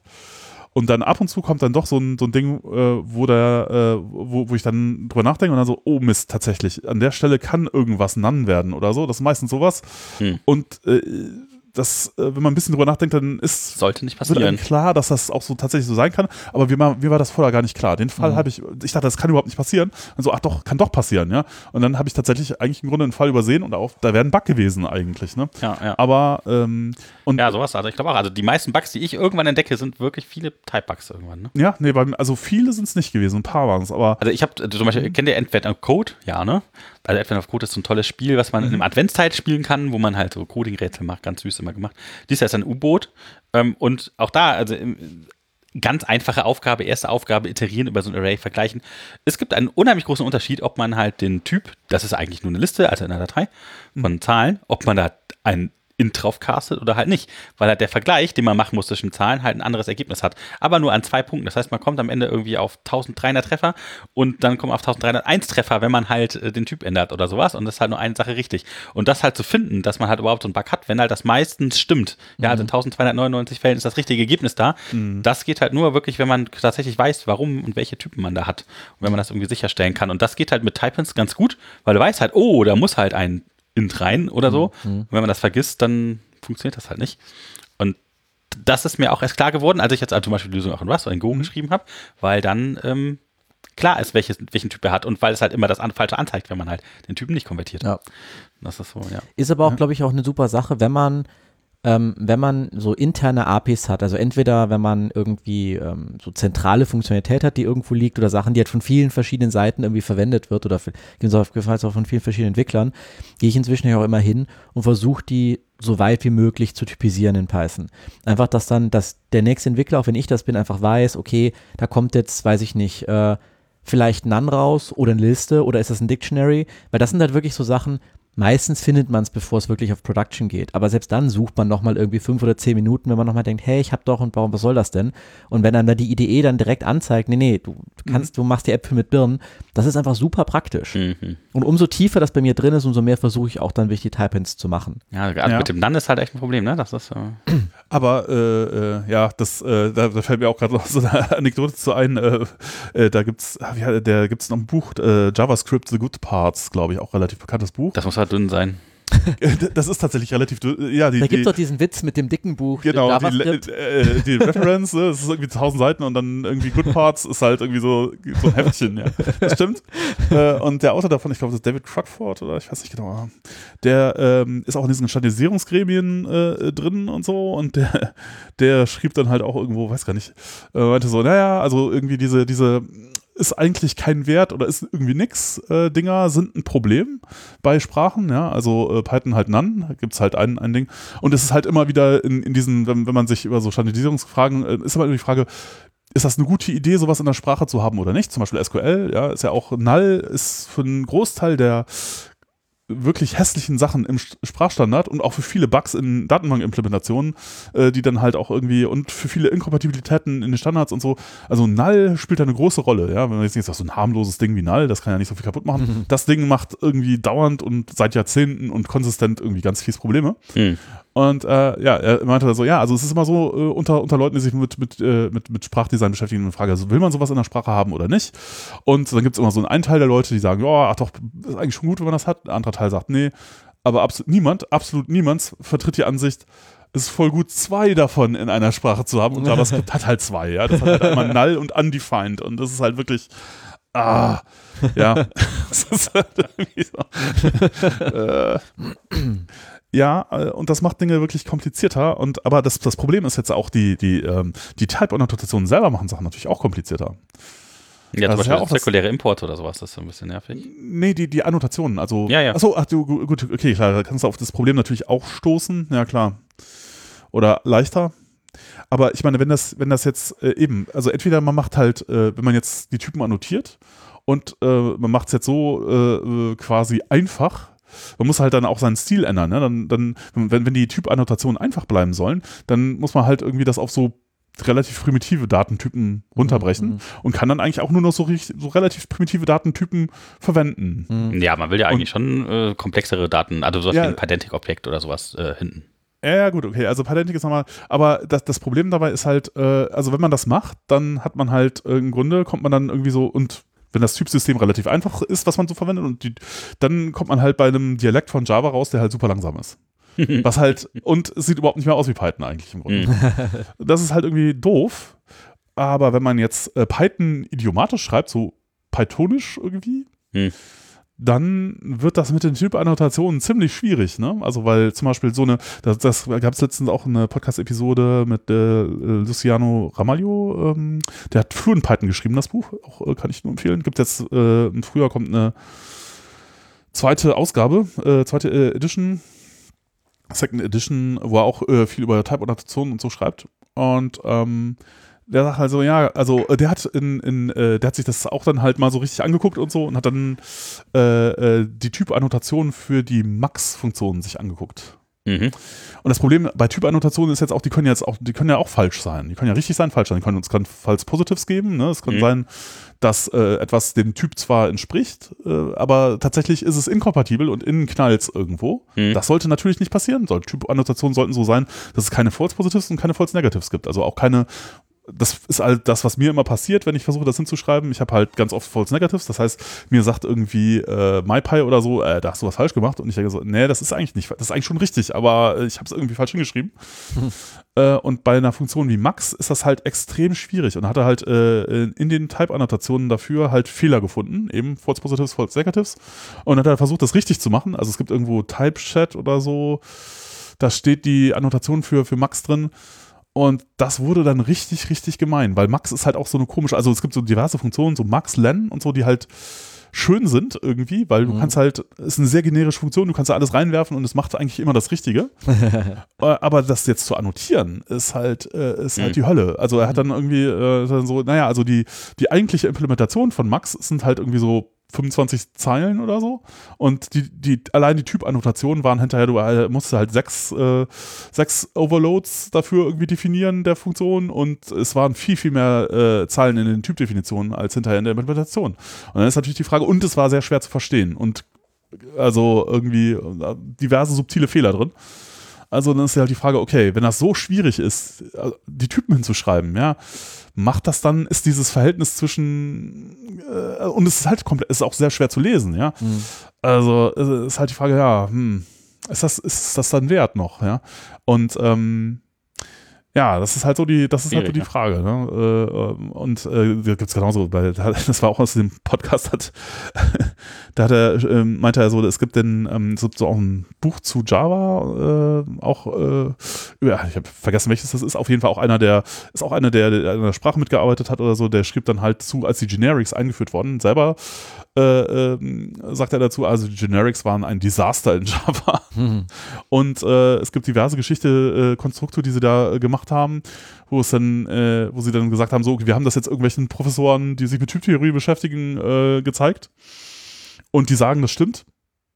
Aber wir können das nicht bestätigen oder äh, äh, äh, weil wir verstehen nicht, was das macht. So richtig. Und das ist dann halt einfach so, ja gut, wozu macht man es dann jetzt? Man, wenn man es nicht mal verstehen Ja, kann. ist schwierig. Und also was man da sieht, ist halt, das Problem ist, dass die Sprache ist halt, äh, also bei Python ist es halt auch so, die Sprache ist halt expressiver als die Sprache, die man verwendet, um die Typannotationen zu machen. Mhm. Und das hat ja schon in diversen Sprachen zu Katastrophen geführt. Also bei C mit, so- mit den Templates, ja, ganz furchtbar, ist ein Turing vollständig. Irgendwie, wenn man davon genug verwendet, versteht man auch nicht mehr, was da los ist. Der Compiler braucht ewig lange, viel Hauptspeicher und Mhm. schrecklich. Äh, Java, Generics, ganz furchtbar. Wie, Äh. wie macht man das so? Zum Beispiel mit, ähm, mit einem JSON-Objekt. Wie würde ich das typonentieren? Das ist so ein bisschen. Genau, das kann man. Das kann man tatsächlich. Also ich beschäftige mich ja gerade auch so ein bisschen mit TypeScript und äh, da gibt es, also da kannst du, du kannst tatsächlich solche Sachen machen wie, Rekursiv wir- definieren. du kannst rekursive Typdefinitionen machen. Ja. Das geht. Das und geht in Python, äh, glaube ich, bisher nicht. äh, ja, das kann, kann, gut sein, dass das in Python nicht geht. Also die Type-Definition für ein äh, JSON, was, wo dann hinterher der äh, TypeScript, der TypeScript-Compiler auf die Finger haut, wenn du da auch beliebig rekursiv irgendwo etwas reinschreibst, was jetzt nicht mehr gültiges JSON wäre, Mhm. so wo du eine rote Klingel kriegst. Das Mhm. sind so 25 Zeilen rekursive Type-Annotation in, in TypeScript. Das geht. Ja, okay. Und das ist natürlich schon sehr cool, dass das geht. Auf der anderen Seite, äh, ich bin, ich beschäftige mich jetzt seit einer Zeit damit, also ich kann diese 25 Zeilen sehen. Ich, ehrlich gesagt, ich verstehe sie nicht so ganz. Das ist halt auch wirklich, wirklich schwierig. Ja, also, Ja. Äh, Ja, da können ja halt rekursiv irgendwelche Dinge drin, irgendwelche Listen drin liegen, irgendwelche Dicks drin liegen, irgendwelche Listen Ja. drin liegen, wo vielleicht noch ein String ist und irgendwie null oder irgendwas. Ne? Und dann. ja, es ist halt wieder eine ja. Sprache für sich. Also allein schon, dass du ähm, in, in Types, dass du halt sagst, okay, du es gibt ja eben diese Generics, also, sag ich mal, es ist auch so ehrlich, du kannst halt nicht nur, du de- de- definierst die Typen nicht fix, sondern du sagst halt, also du kannst jetzt, wenn er in der Funktion äh, sagen, welchen Typ du zurückerwartest und den dann als Typannotation verwenden. Ja, du kannst also Ja. sozusagen Typen parametrisieren, die du irgendwo setzt. Du kannst eine generische Funktion haben und dann sagen, während du sie aufrufst, im Aufruf kannst du der sagen, und die gibt jetzt das und das zurück. Und dann kann der Compiler das überprüfen, dass das stimmt. Und das kannst du dann auch noch rekursiv machen. Und das kannst du dann mit beliebig verschachtelten Sachen machen. Sollte Weil es man das halt- vielleicht ein bisschen refactoren? Ja, naja, äh, naja. Also es wird, es wird halt, äh, ich meine, es ist schon cool. Auf der einen Seite finde ich es voll cool, dass es geht. Auf der anderen Seite denke ich mir so, oh mein Gott, was haben wir getan? Das hat ein Monster erschaffen. Aber ja, es ist, äh, Also, ist das eine Mode? Also, ich habe auch das relativ oft benutzt. Ich benutze das auch gerne und ich versuche auch, das relativ vollständig so zu benutzen. Aber halt, ähm, ja, es hat halt irgendwie seine Grenzen auch. Mhm. Also, manchmal benutze ich halt einfach nicht, weil es einfach keinen Sinn macht. Also, für so ein Int oder String, okay. Äh, Ja, ja, aber halt genau. so komplexe ja, Objekte. aber bei komplexeren Sachen wird es halt dann sofort ziemlich schwierig. ja. Ja. Also äh, äh, eine, eine Geschichte, die wohl cool ist, ist halt äh, äh, Protocols. Damit kann man halt, ähm, also Typing.protocols mit Python 3.8, glaube ich, dazugekommen. Damit kann man dann viele der Probleme, die man sonst hat, irgendwie gehen dann weg, weil man dann sagen kann, okay, ich erwarte hier nur ein Ding, das, also Protocols sind immer so kleine Sachen, wo du eine Methode hast oder vielleicht zwei oder so und dann muss das dann halt nur diese Methoden implementieren. Du kannst halt überprüfen, ob das so ist, ob es Mhm. denn, ob das konform ist. Äh, Und dann fällt ein Großteil der Schmerzen weg. Aber äh, also wirklich, ja, also Also, wenn, wenn das zu komplex wird, vielleicht muss man dann refactoren, dass man einfachere Dinge macht, wie zum Beispiel nach Strings realisieren oder sowas. Nee, nee, nee, aber das Problem ist ja, also das willst du ja eigentlich vielleicht nicht. Du willst ja vielleicht sowas, so generische Funktionen haben wie Max oder so. Mhm. Aber die kannst du praktisch nicht mehr gut an, also außer du machst halt, es ist halt schwer, die Das zu annotieren. hässlich, ja. Da Aber sind das wir wieder bei ist, wir müssen es ja nicht in Python, ne? Von daher vielleicht. Ja, genau. Und vielleicht ist es für die Fälle, das ist auch Einfach so, weglassen. einfach dann nicht typisieren, sondern sagen, okay, wir machen es an den Stellen, wo es halt was bringt und nicht so viel Genau. Arbeit ist. Und an den Stellen, wo es halt nicht gut geht, dann lassen wir es halt weg und dann schreiben wir halt eine generische Funktion, die halt Magic Python, also Magie. Ja. Genau, ja, das ist vielleicht irgendwie so der richtige Weg an der Das haben wir, können wir hinterher zu Tyson. Ja, Ähm, eine Sache, die, die mir noch aufgefallen ist jetzt ähm, in, ähm, in den letzten Monaten beim, beim Arbeiten bezüglich Refactoring, ist, ähm, es geht auch so ein bisschen Richtung Modularisierung, aber mehr Richtung ähm, die Semantik, denn wirklich die Sachen physisch irgendwie zu trennen. Und das ist, ähm, wenn man relativ viel, also jetzt in meinem Beispiel relativ viel Business-Logik hat. Also ähm, wenn man meistens fängt, also wenn man agil arbeitet, fängt so ein System mit MVP an, also sprich, man hat, weiß ich nicht, irgendeinen Online-Shop, da kann irgendwas kaufen, das, dann kriegt er vielleicht eine E-Mail, da gibt es irgendwie eine Bestellung und das war es im Endeffekt. Und dann kommt mhm. vielleicht noch ein anderer Fall dazu, noch ein Fall und noch ein Fall und irgendwann wird ein neuer Geschäftsbereich dazu gebaut und irgendwann hat man halt dann da ein riesiges Konstrukt von irgendwie E-Mails, die hin und zurück geschickt werden und irgendwelche, äh, irgendwelche Order-Objekte in der Datenbank, die riesig werden, wo 100.000 Felder drin sind. Und das eigentliche Problem ist, dass dann an einem gewissen Punkt, das habe ich jetzt schon mehrfach gesehen, weder der Kunde noch die Entwickler eigentlich noch genau wissen, was eigentlich der Geschäftsprozess ist. Das System macht zwar ungefähr das, aber dann kommt plötzlich irgendwann mal ein Fehler. Dann steht natürlich eine E-Mail dann irgendwas Falsches geschickt und dann stehen die Leute dann da, ja, was, was, was, was passiert da eigentlich genau? Mhm. Und das finde ich ein total interessantes, äh, interessanten Refactoring-Ansatz, weil das halt nicht so also keine Ahnung, wenn ich jetzt irgendwie merke, okay, das ist irgendwie schlechtes Pattern oder keine Ahnung, ich, das ist nicht, äh, das ist nicht lint-konform oder keine Ahnung was, mhm. ja, dann geht man hin und refactort halt, weil das schreit einen quasi an, das ist das Hässliche, was ja, du meintest. Das ist Code Review, so. ne, wenn man relativ sehen kann, ne, wie gesagt, Kommentare stimmen nicht oder Docs genau. sind falsch oder es sieht hässlich genau. aus, ist zu lang, man kann es so ein bisschen umbauen, Naming sind komisch, dann kann man das genau. Äh, machen. Ja. Genau, aber so eine Sache, wenn man sagt, okay, ich habe jetzt da dieses, dieses Konstrukt und es ist auch alles vielleicht auch gar nicht so schlecht an sich von den Patterns, also man hat das vielleicht alles in Klassen drin und Services und du hast auch irgendwie Models gebaut, wo das auch alles irgendwie die Datenstruktur Interessant ist immer noch Services, müssen wir auch nochmal drüber reden, was das eigentlich ist. Ähm, aber wenn halt irgendwann dieser ganze Business-Prozess halt nicht mehr offensichtlich ist, da muss man dann einfach diese Art von Abstraktion, einfach eine neue Art von Abstraktion finden. Und da ist eine sehr interessante Sache, mit der wir uns jetzt beschäftigt haben, sind halt die äh, Finite State Machines. Mhm. Ähm, dazu gibt es auch ein einen sehr coolen Vortrag von 2019. Ähm, ich habe vergessen von wem, aber da gibt es äh, Django FSM. Das Problem ist, das Package ist leider ähm, deprecated und die neue Version ist noch in Alpha. Also man kann die schon nutzen, aber die Doku hat Lücken. Ähm, äh, wen es interessiert, wir haben beim letzten Django Meetup in Köln haben wir länger drüber gesprochen. Ähm, das ist bei YouTube. Und, Vielleicht noch mal ganz kurz dann ja. erklären, was ist denn eine Finite State Machine? Ähm, also, Finite State Machine ist im Endeffekt ähm, relativ simpel, dass man sagt, ich habe ein Objekt und dieses Objekt kann in verschiedenen Status sein. Also sprich, ich habe einen Auftrag, der kann neu offen sein, der kann in Bearbeitung sein, der kann in Lieferung sein, der kann abgeschlossen sein, der kann bezahlt sein. Und dass es eine endliche Menge von Wegen gibt, wie ich von jedem Status, also nicht von jedem zu jedem, aber wie ich von einem Status zum anderen komme. Mhm. Kann man sich im Endeffekt einfach wie ein Graph mit Pfeilen, also Kringeln und Pfeilen vorstellen. Und man hat halt im Endeffekt fix definiert, also erstmal in, auf dem grafischen Level, dass ich zum Beispiel von, ich komme, ich kann nicht von offen direkt nach geschlossen kommen, weil mhm. davor muss es erstmal irgendwie bearbeitet, bezahlt und geliefert werden. Ja, oder so, das geht halt sonst nicht. Also könnte man sich jetzt vorstellen, ja. Mhm. Und ähm, der Vorteil an diesen, also das ist nur ein, eine von vielen Möglichkeiten, um so mit sowas anzugehen. Und wir haben das jetzt halt ausprobiert und es hat halt wirklich, wirklich gut funktioniert. Weil das Schöne ist, diese, äh, diese Graphen sind sehr, also die werden natürlich auch immer komplexer, wenn man halt sehr viel Business-Logik hat, aber trotzdem, die versteht halt wirklich jeder. Also der komplette Non-Techie kannst du das auf den Tisch legen und der weiß sofort, um was es geht.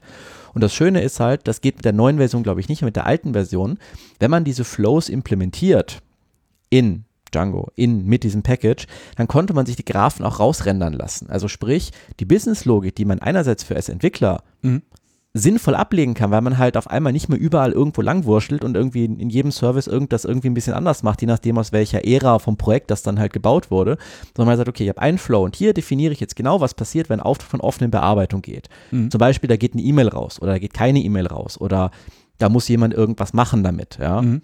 und welche Variablen gesetzt werden. Und erstens ist es halt im Code sauber gekapselt und die alte Version konnte, wie gesagt, direkt die Graphen rausrennen. Das heißt, wenn man ein hinreichend, hinreichend komplexes Business, Business-Modell implementiert hat und dann kommt der Kunde und sagt, ich würde da gern was dran ändern, dann kann man im Endeffekt auf den Knopf drücken, kriegt dann ein wunderbares PDF raus, kann darüber dann mit dem Kunden reden und sagen, okay, welche Pfeile sollen wir jetzt umbiegen und wo soll was anders passieren? Mhm. Und das ist halt, also das ist halt wirklich auf einer ganz anderen Ebene und es ist halt so, so trivial. Also ich bin eher schockiert, dass, dass, dass, dass mir sowas noch nicht, also dass, dass ich da so spät im Endeffekt drüber gestolpert bin über solche Sachen. ja, gut. Ja. ja, ich glaube, was äh, eigentlich schwierig ist, ist tatsächlich diese Dinge aufzumalen, weil ich glaube, selbst die Kunden kennen nicht immer ihre ihren Flowchart oder wie genau. Man, weil die halt nicht ja. wissen, was passiert denn da. Und ähm, bevor sich das nicht jemand angeguckt hat und vielleicht mal das in der Realität getestet hat, oh, da ist aber noch ein Problem, dann tauchen diese einzelnen Ereignispunkte oder auch die States, die irgendwas haben kann, gar nicht auf. Und das, also bei uns hat das so einen ganz bösen Bug geführt. Ähm, ja, äh, die Tests war eigentlich ganz gut. Also die haben eigentlich das getestet, was, was getestet werden soll. Das heißt, Coverage war hoch, also der Code, aber es gab halt den Fall einfach nicht. Und das führte halt einfach dazu, dass fälschlicherweise beispielsweise, wir haben so CMM-Quatsch gemacht, äh, an paar hundert Vertriebler einfach so E-Mails rausgingen, die gar nicht rausgingen sollten. Oder so, oder zu oft. Und so ist halt so ein bisschen so, okay, ähm, ups.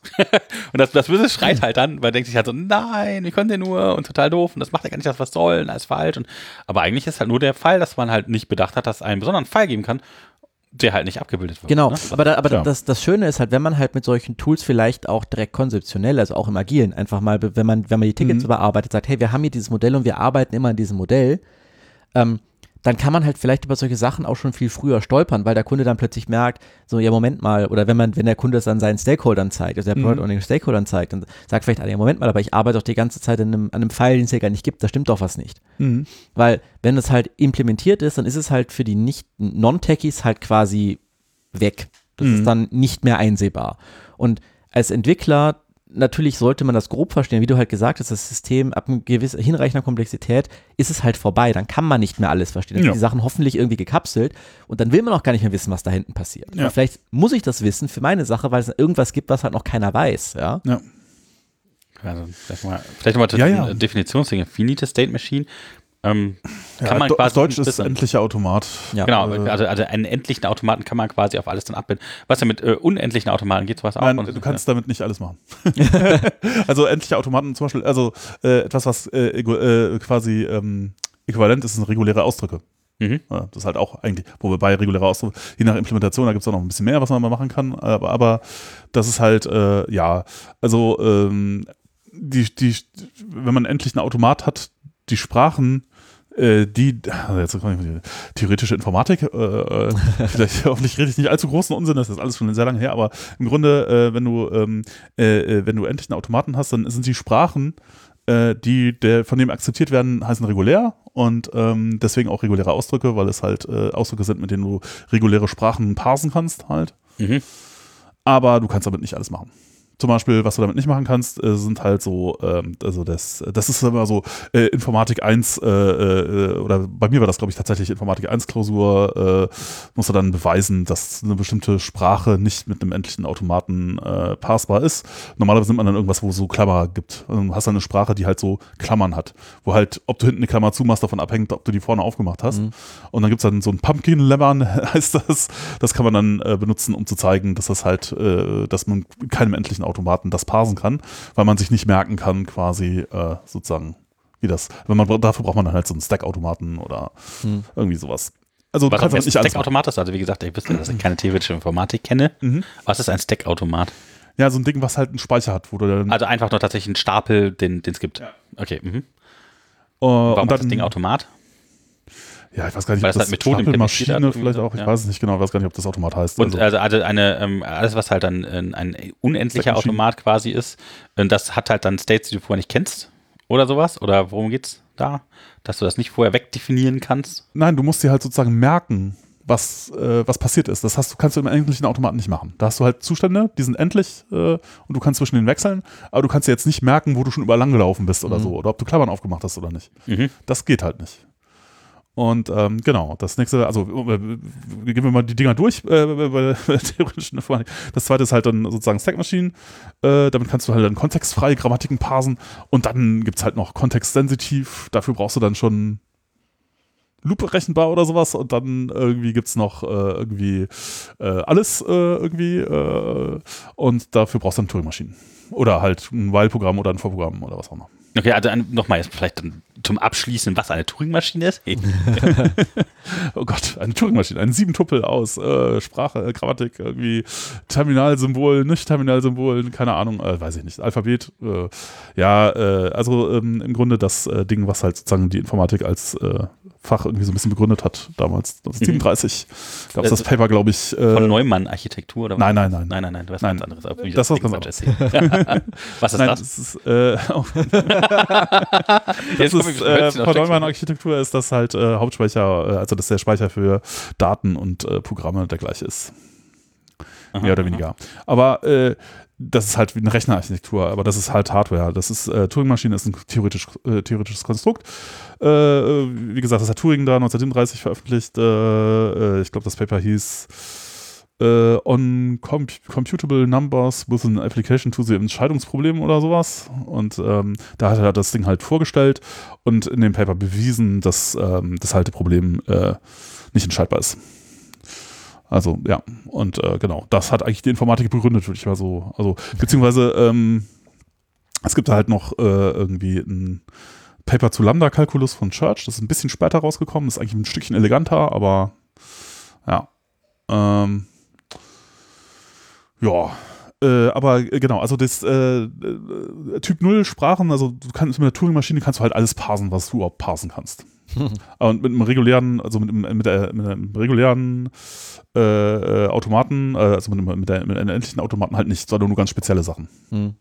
Aber trotzdem kannst du wahrscheinlich eine Menge damit abbilden, ja. Ich meine, äh, so ist nicht. Ja, vor allem in meinem Case ging es ja wirklich auch um äh, tatsächlich um Business Flows. Ja. Und, und ähm, das, da, äh, ich glaube, ich, nee, ich, ich, ich glaube, das Interessante halt an Business Flows ist, weil das halt wirklich eine Sache ist.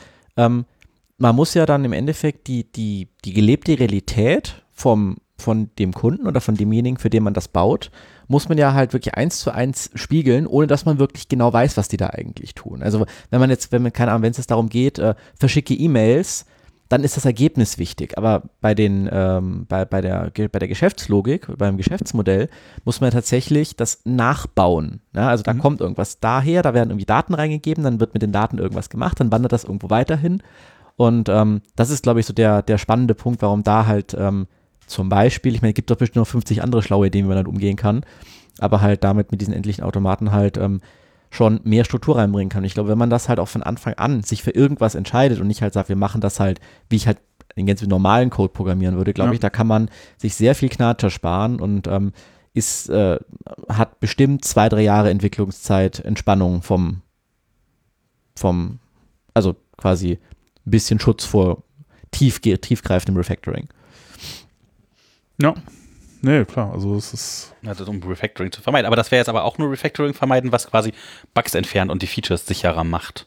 Aber ähm, das wäre jetzt nicht das Refactoring, was keinen Style schöner macht, Namenskonventionen besser einhält, dokumentierbarer Ach, macht. Also, ja, okay, stimmt. Also, das ist natürlich auch eine Art von Refactoring. Ja. ja, man kann auch quasi irgendwas, also wenn man das übergibt, also wenn ich jetzt selber was geschrieben habe, was ich mich gut mit auskenne, ist es ja was anderes, was wenn jetzt jemand anders das mhm. äh, gut ja. also benutzen muss. Und wenn man halt seinen Code, glaube ich, in einen Zustand versetzt, in der er halt irgendwie auch gut übergibbar ist, dass halt mhm. jeder damit arbeiten kann. Dann, ja, ähm, wobei man da ein bisschen vorsichtig sein muss. Ich meine, ich fall, äh, da geht es dann quasi um würde ich mal sagen, Konsistenz. Und äh, da ist leider, äh, also, äh, also meine persönliche Ansicht dazu ist, konsistent ist es dann so, ist es dann, wenn es mir gefällt. okay, Taste kann man nicht streiten. Aber äh, das Problem ist halt, das habe ich ja auch. Wenn man eigene Code anguckt, der einem selber nicht mehr gefällt. Ja, aber wenn man so in Codebasen guckt, äh, die es da so gibt und sich denkt so, oh, das ist alles ganz schrecklich, dann habe ich so den, dann, dann so, zuerst fängt das Augenlid an zu zucken und dann irgendwann lasse ich Black über alles drüber laufen oder so. ja, ich kenne das aber von Jochen, das ist immer ganz super. Also er hat ja immer netterweise ein paar Sachen von mir mal korrigiert und so. Und ganz am Anfang so, äh, was ist das denn? Das geht ja überhaupt nicht. Alles wegschmeißen, neu machen. Nee, nee, kann man nicht mehr retten. Dann habe ich wieder angefangen, neu gemacht und das ging dann so ein paar Mal so, ah, wieder wegschmeißen, neu machen. Ne? Und dann irgendwann hat er gesagt, so, ah, was ist denn das? Das ist ja total ein bisschen, wieder neu machen, weg. Ja, das habe ich von dir kopiert. ja, das mag sein, dass ja, das ja, äh, vorkommt. sowas. Passiert, ja. ja, ja, ich meine, manchmal ist es auch einfach Quatsch. Ne? Man hat man sich so daran gewöhnt, dass irgendwie äh, und dann macht man hinterher äh, irgendwas dann falsch, wenn man, wenn man davon ausgeht, dass es sowieso irgendwie nicht richtig ist. Also man muss aufpassen, das ist nicht so einfach. Aber ähm, äh, genau, also ja, also ich tendiere dazu, das dann so zu machen. Ich glaube aber, es ist falsch. ich glaube, es ist, und äh, eben auch da dieses, äh, das Buch würde sagen, ah, Konsistenz wichtig, wichtiger, weil es halt für Leute äh, wichtiger ist, das zu verstehen und dass es genauso ist, wie sie das halt kennen, als dass es richtig ist. Weil richtig ist halt kein guter Wert quasi, äh, oder es senkt halt nicht die Komplexität, also es kommt drauf an. Also ich meine, es gibt natürlich Situationen, in denen ähm, äh, ist es so schlimm, da muss man halt was machen. Aber wenn, wenn es jetzt äh, sozusagen nur unschön ist, aber halt in sich konsistent, dann ist es wahrscheinlich besser, das so zu lassen, weil äh, es senkt halt nicht, also die Kon Konsistenz zu brechen erhöht halt die Komplexität ganz sicher, während äh, das anders zu machen erhöht die, äh, verringert die Komplexität vielleicht ein bisschen, aber wahrscheinlich äh, gleicht das nicht das aus, dass man das dann halt inkonsistent gemacht hat, hat und damit dann komplexer. Also, ja, es ist blöd. Das ist ja generell auch ein Problem, ähm, dass wenn man jetzt äh, ein altes, gewachsenes Projekt hat, Ja. ähm, dass man dann vielleicht im, im schlimmsten Fall übernimmt, aber vielleicht auch, wo man halt auch schon selber lange dran arbeitet und irgendwann kommt dann jetzt der Impuls, wir müssen da jetzt mal irgendwie anfangen, Sachen besser zu machen, das geht so nicht mehr weiter. Und da ist dann ja auch äh, bei, bei, bei vielen motivierten Entwicklern, wie das bei mir früher auch so war, man geht hin und sagt, okay, machen wir irgendwie so gefühlt alles neu. Ja. Und dann fängt man irgendwie sieben Baustellen an und ähm, das klappt halt einfach nicht. Also ich glaube, die, die größte Kunst, wenn man wirklich so ein altes Projekt retten möchte, ist wirklich, ähm, sich zu überlegen, wie kriege ich die Patterns, die ich möchte, unter den Nebenbedingungen meines Projektes, ohne dass ich quasi alles anzünden muss und Ich sage, oh, oh, lieber die Finger von lassen. Das gibt auf jeden Also ich habe tatsächlich mal jahrelang auf dem, auf dem äh, wirklich komplett von der grünen Wiese gewachsenen Plain PHP Projekt gearbeitet. Das war halt einfach, das war vorne und hinten eine Katastrophe. Also es, die, die Codebasis war wirklich, wirklich schlimm. Da gab es nie irgendjemand, der drüber geguckt hat. Das waren alles, im Endeffekt alles von Freelancern gebaut, die, genau wie du es gerade gesagt hast, halt, die dafür bezahlt wurden, möglichst schnell ein Feature abzuliefern und dann nach mir die Sintflut. Böse, ich meine, nicht bei allen, aber es gab halt auf jeden Fall Leute und wenn du halt einen so im Team hast, dann ist halt schwierig. Ich habe ich hab einen befreundeten Entwickler aus Malawi, ja, der halt so äh, versucht, günstige Aufträge ranzubekommen. Und äh, weil die äh, Kunden, die er hat, dann eben relativ wenig Budget haben und immer ausgeben, merkt man halt auch, wel- welche Entwickler sich halt dann leisten können. Und wenn er halt dann so sieht, so die Leute, die ähm, von denen er das aufräumen muss, dass wenn er selber nicht weiß, worum es geht. Und die haben dann teilweise Pandas selbst implementiert, weil sie nicht wussten, was das dann gab und dann so Sachen selber geschrieben und, und vorne auseinanderfallen und, oder mich viel Spaghetti-Zeug und das, das dann neu zu machen. Also die Arbeit, die hat er ist die ganze Zeit am Limit und weiß überhaupt nicht, was da passiert. Es ist so unheimlich schwierig, das besser zu machen und das zu refactoren. Aber ich glaube, Ja. da ist dann gordische Knoten äh, besser gelöst, indem man manchmal tatsächlich dann äh, durchschneidet oder halt einfach verbrannte Erde hinterlässt und das neu anfängt oder so. Das, Also es gibt es auf jeden Fall, aber ähm, also es ist ja leider ähm, bei zum Beispiel bei, bei vielen Firmen, die so vor ähm, um die vor weiß ich nicht 10 Jahren, 15 Jahren angefangen haben und einfach ihr Geschäftsmodell irgendwie implementiert haben. Da wurde ja die meisten oder vor allem auch so Frühzeiten des Web, da sind ja einfach sehr sehr viele schlimme Dinge passiert. Ähm, da gab es teilweise noch keine Frameworks. Das waren Leute, die äh, die da nicht so richtig wussten, was sie was sie da tun. ja, Ähm, genau das, ja, ja. und ähm, das Problem ist aber, dass halt, weil halt auch da in der Firma dann nie jemand ist, der dann wirklich da versucht, das kontinuierlich besser zu machen, dann kommt halt irgendwann, wird, okay, es geht nicht mehr, ja, da weiß ich nicht, ein Formular anpassen dauert eine Woche, das, wir müssen irgendwas machen. Und das ist halt dann, dass diese Firmen dann halt in so einem Deadlock sind, dass die halt nicht das Budget haben, diese riesige gewachsene Software mit 28.000 Sonderfällen neu implementieren zu können, aber es geht auch nicht weiter. Ja. Und das ist halt genau der Fall. Und ich glaube, das ist ein sehr, sehr häufiger Fall, insbesondere wenn das halt so eine, so eine Software ist, die halt wirklich äh, in-house dann für sich selbst entwickelt wurde, dass man da, da ist super wichtig, dass man refactet, das ist super wichtig, dass man, also vor allem, ich finde in solchen Fällen das Einzige, was einen irgendwie motivieren kann, an diesem Projekt zu arbeiten, dass man halt versucht, die Herausforderung halt anzunehmen und das irgendwie besser zu machen, kontinuierlich. Und da ist es halt einfach super wichtig, dass man sich Patterns überlegt. Also beispielsweise bei diesem alten Plain PHP-Ding, ähm, war halt auch, das, das war halt einfach eine Kette von Skripten, die eingebunden wurden. Eine, eine n-lange Liste. Niemand wusste genau, was da oben kommt und was unten kommt. Du hattest keinen Variablen-Scope. Also das kann man sich nicht vorstellen, was das, was das für ein Segen ist, dass man einen Variablen-Scope hat, ja. Und im Endeffekt habe ich dann, das, ist, das war das, wo, wo ich dann so mich am meisten darüber gefreut habe, dass es funktioniert hat. Ich habe dann im Endeffekt Django Class-Based Views in kleinen nachgebaut und es war ein Segen. Und es war im Endeffekt, das halt einmal zu bauen, also mir im Endeffekt grob abzugucken und dann halt ein bisschen fein zu schleifen, war ich in zwei, drei Tagen durch. Das war jetzt echt nicht viel Arbeit. Und jedes Mal, wenn ich halt an irgendein, an irgendein View dran war, also View in Gänsefüßchen, ja, äh, letztes Skript der Reihe, ähm, habe ich halt dann einfach, okay, jetzt stelle ich das einfach um. Habe ich dann mit, mit dem Kunden noch abgesprochen, dann, das hat dann auch meistens nicht rasend viel, weil es meistens nur einsortieren war. Ich habe gar nichts im Code wirklich gemacht, aber dadurch, dass man plötzlich Scope hatte, konnte auch die IDE plötzlich äh, mit Variablen arbeiten. Hat einem plötzlich zum Beispiel gesagt, ey, das sind ganz viele, da ist ein ganzer, weiß ich nicht, 100 Zeilen Zweig in diesem Dings. Die Variable wird gar nicht gesetzt. Die kommt nirgendwo her. Die gibt's, das kann man einfach rauswerfen, ja. Also so, das war im Endeffekt mehr oder weniger eine Kleinigkeit und das war, das war so ein Gewinn für dieses Projekt.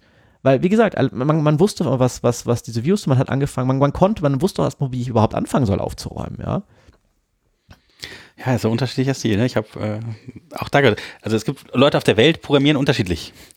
Ähm, zum Beispiel, ähm, ich habe jetzt vom Freund gehört, der ähm, mit Ukrainern relativ viel zu tun hat, also wirklich, die dann lange Jahre schon so Auftragsarbeit machen für europäische Kunden oder sowas und die sich jetzt durch auf internationalen Vergleich äh, da irgendwie gucken, wie das dann so aussieht. Und da gibt es Firmen aus, aus anderen Teilen der Welt, irgendwo aus Asien oder sowas, die entweder nur genau das machen, was sie aufgeschrieben haben, und also halt nur genau Definition. Das heißt, du brauchst ultra lange, wenn du mit dem zusammenarbeitest, um diese Definition aufzuschreiben, weil alles, was da nicht drin steht, das wird halt nicht gemacht. Das ist halt blöd, weil du erwartest halt, bestimmte Dinge tun. Oder die halt diese Abstraktionslevels nicht benutzen. Also ähm, mit, äh, auch vor allem aus dem anderen asiatischen Raum, wo du halt dann da stehst und ähm, anstatt dass du so ein Pattern jetzt halt hast und eine abstrakte Klasse, dass du schreibst, werden halt alle 100 einzelne Möglichkeiten einzeln implementiert. Mhm. Und dann so, ja, kommen ja auch noch weitere, ja, äh, 900 dazu, irgendwie vielleicht wäre im Abstraktionsniveau sinnvoll. Nur, nur, die 900 machen wir dann auch ganz schnell. Ja. so halt, und das ist halt dann schwierig. Also wenn man das halt dann refactort, dann ist halt unheimlich viel Fleißarbeit auch dann, ne? Wie man das irgendwie dann versucht, so modularisieren, auseinanderziehen. Ist also, ist, ist Refactoren auseinanderziehen oder Extraktion? Ich weiß nicht. Ich glaube, es hat viele Facetten, oder? Ja, Ist auf jeden Fall eine davon. Äh, ja. Ich würde sagen, eben, das ist halt, äh, letztlich sollte es halt dazu führen, dass die Komplexität vom Gesamtsystem äh, geringer wird. Und äh, wenn du halt, dann ist halt die Frage, was ist Komplexität eigentlich? Ja, don't ne? Repeat yourself vielleicht auch. Ja, Äh, manchmal. Genau, eben, was, wenn du das jetzt so implementierst, ja, also nehmen, nehmen wir diesen Fall, du hast halt nicht, du machst halt nicht eine generelle Lösung für irgendwas, sondern du hast halt dann äh, 900 Spezialfälle, dann äh, sieht das ja erstmal gar nicht so schlimm aus, aber tatsächlich, wenn du jetzt etwas hast, was all diese Fälle betrifft, äh, quasi etwas, was du zum Beispiel immer tun musst, oder äh, dann musst du die alle anfassen. Das heißt, du, du hast eine Abhängigkeit zwischen allen Ja, die nicht sichtbar ist. Ja, also wenn du das sozusagen, explizit besser implizit. Wir sind schon wieder bei Son of Python und Ja. können jetzt hier die Liste wieder runterbieten. Ja, damit zu tun. das ist auch äh, das Beispiel hier in dem, in dem Buch ist sozusagen, wenn du eine äh, Webseite mit ein paar tausend Seiten hast und du hast halt irgendwo einen Banner da drin, das halt eine Hintergrundfarbe hast, hat und äh, du hast die jetzt halt einfach von Hand gesetzt in allen Seiten, du hast die, ja, dann hast du halt eine implizite Abhängigkeit zwischen allen Seiten, weil du kannst diese Farbe nicht mehr ändern, ohne alle anderen Sa Mhm. Sachen anzufassen. Äh, besser ist es halt nur eine Abhängigkeit zu haben zu einem Mo Modul irgendwie, das halt, wo du diese Farbe setzen kannst. Und ähm, dann hast du eine explizite Abhängigkeit, das heißt, du siehst auch, dass es die gibt und äh, du kannst es an einer Stelle ändern und dann ist es halt für alle geändert. Oh, das- Sagen, das wäre ein Refactoring quasi zu. Ja, ja, aber also gerade das, also es gibt ja so Sprachen, wo das nicht ging, zum Beispiel mit ähm, Variablen setzen oder sowas. Also in HTML oder alten CSS oder sowas waren Variablen ja nicht so einfach Boah, zu setzen. Gut, keine Ahnung, ich weiß aber auch nichts über CSS. Also Ja, aber ähm, das nicht. das war halt zum Beispiel dann ein Problem, wenn du quasi ähm, eine Variable, äh, also eine Farbe gesetzt hattest, auf eine Farbe, die es schon gab. Von zwei verschiedenen Komponenten. Weil, wie willst du denn jetzt, also das sind, weiß nicht, ein paar hundert Stellen, wo das auftaucht und die Farbe ist aber immer dieselbe. Und wie kriegst du denn jetzt raus, was dann war jetzt vorher jetzt der Hintergrund 2, was war der Hintergrund 1 oder so? Tja, ja, ja. Solche Dinge, das ist halt äh, ziemlich äh, hässlich. Blöd, ja. Aber äh, genau, also ja, äh, das Buch sagt dazu zu, quasi zu, wo kommt diese Komplexität eigentlich her und wie kriegt man sie klein? Es gibt eigentlich im Grunde nur zwei Quellen von äh, Komplexität. Das eine ist halt solche, solche Abhängigkeiten äh, und das ist halt, wenn man viel davon hat, ist halt doof, weil das bedeutet halt, wenn du etwas änderst, musst du viele andere Sachen, die davon alle Ab Abhängigkeiten ja auch anfassen. Hm. Äh, und die zweite Geschichte ist äh, ähm, Obscurity. Ich weiß gar nicht, wie man das am besten übersetzt. Äh, Undurchsichtigkeit. Undurchsichtigkeit, ja. Äh, ja. Nebel. Obs Obskurität, ja, ich weiß nicht, äh, genau. Unklarheit, Unklarheit vielleicht, ich weiß es nicht, naja. Äh, jedenfalls, das ist halt, ähm, das passiert, äh, also, und das, das sorgt halt für noch schlimmere Probleme, das sorgt so für so Unknown Unknowns, dass du halt gar nicht weißt, also wenn du Eine viele, Abhängig Unknown. wenn Uh. du viele Abhängigkeiten hast, ja, nehmen wir an, du hast halt äh, irgendwie, du weißt halt, wenn du das jetzt änderst, dann musst du das an 100 Stellen auch noch anfassen. Ja, dann weißt Mhm. du halt so, oh mein Gott, das gibt, äh, das dauert jetzt lang. Aber was dann diese 100 Stellen eigentlich alles machen, das weißt du halt nicht. Vielleicht Ja. Ja, aber wenn du, ge- genau, zum Beispiel nehmen wir an, du hast jetzt ein paar Seiten, du hast jetzt diese eine Abhängigkeit, die sagt, äh, wenn du die Hintergrundfarbe von diesem Banner ändern willst, dann machst du das hier. Und jetzt hast du aber in zehn Dingern, hast du es halt von Hand überschrieben. Aber das weißt du halt nicht mehr, das ist nicht dokumentiert. Mhm. Dann, das sind halt diese Sachen, wo dir dann hinterher auffällt, dass der, oder ein Kunde sagt dann halt irgendwann so, oh, da stimmt aber die Farbe nicht. Wir hatten das doch geändert. Wieso ist denn die jetzt da an der Mhm, Stelle falsch? Und dann kriegst du das sozusagen als Bugs wieder zurück, was, äh, was du nicht wusstest, dass es dass es diese Abhängigkeit gibt, aber die war halt nicht dokumentiert. Ja, und dann, die sind eigentlich, das sind die schlimmsten, weil das Problem ist halt, du weißt halt gar nicht, äh, Ja. dass du das eigentlich hättest machen sollen. Ja, also alles, Äh, was implizit dann tatsächlich einem nicht auf die Füße fällt. Ja, und dann Direkt, ist halt die, die, ja, die, die Frage, wo kommt das her und wie kriegt man das verändert? Und oft ist es halt vielleicht Dokumentation. Das ist auch etwas, das äh, fand, ich, fand ich nett, äh, wie die, dieses Buch hat meine Einstellung zu, zu Kommentaren, Dokumentation so ein bisschen verändert. Jo- Jochen schreibt übrigens nie äh, Dokumentation oder Nein, Kommentare. das da nie, es wäre nie wäre zu, äh, zu hart, nein. Ja, Aber- der Code erklärt sich selbst und so. Ja, okay.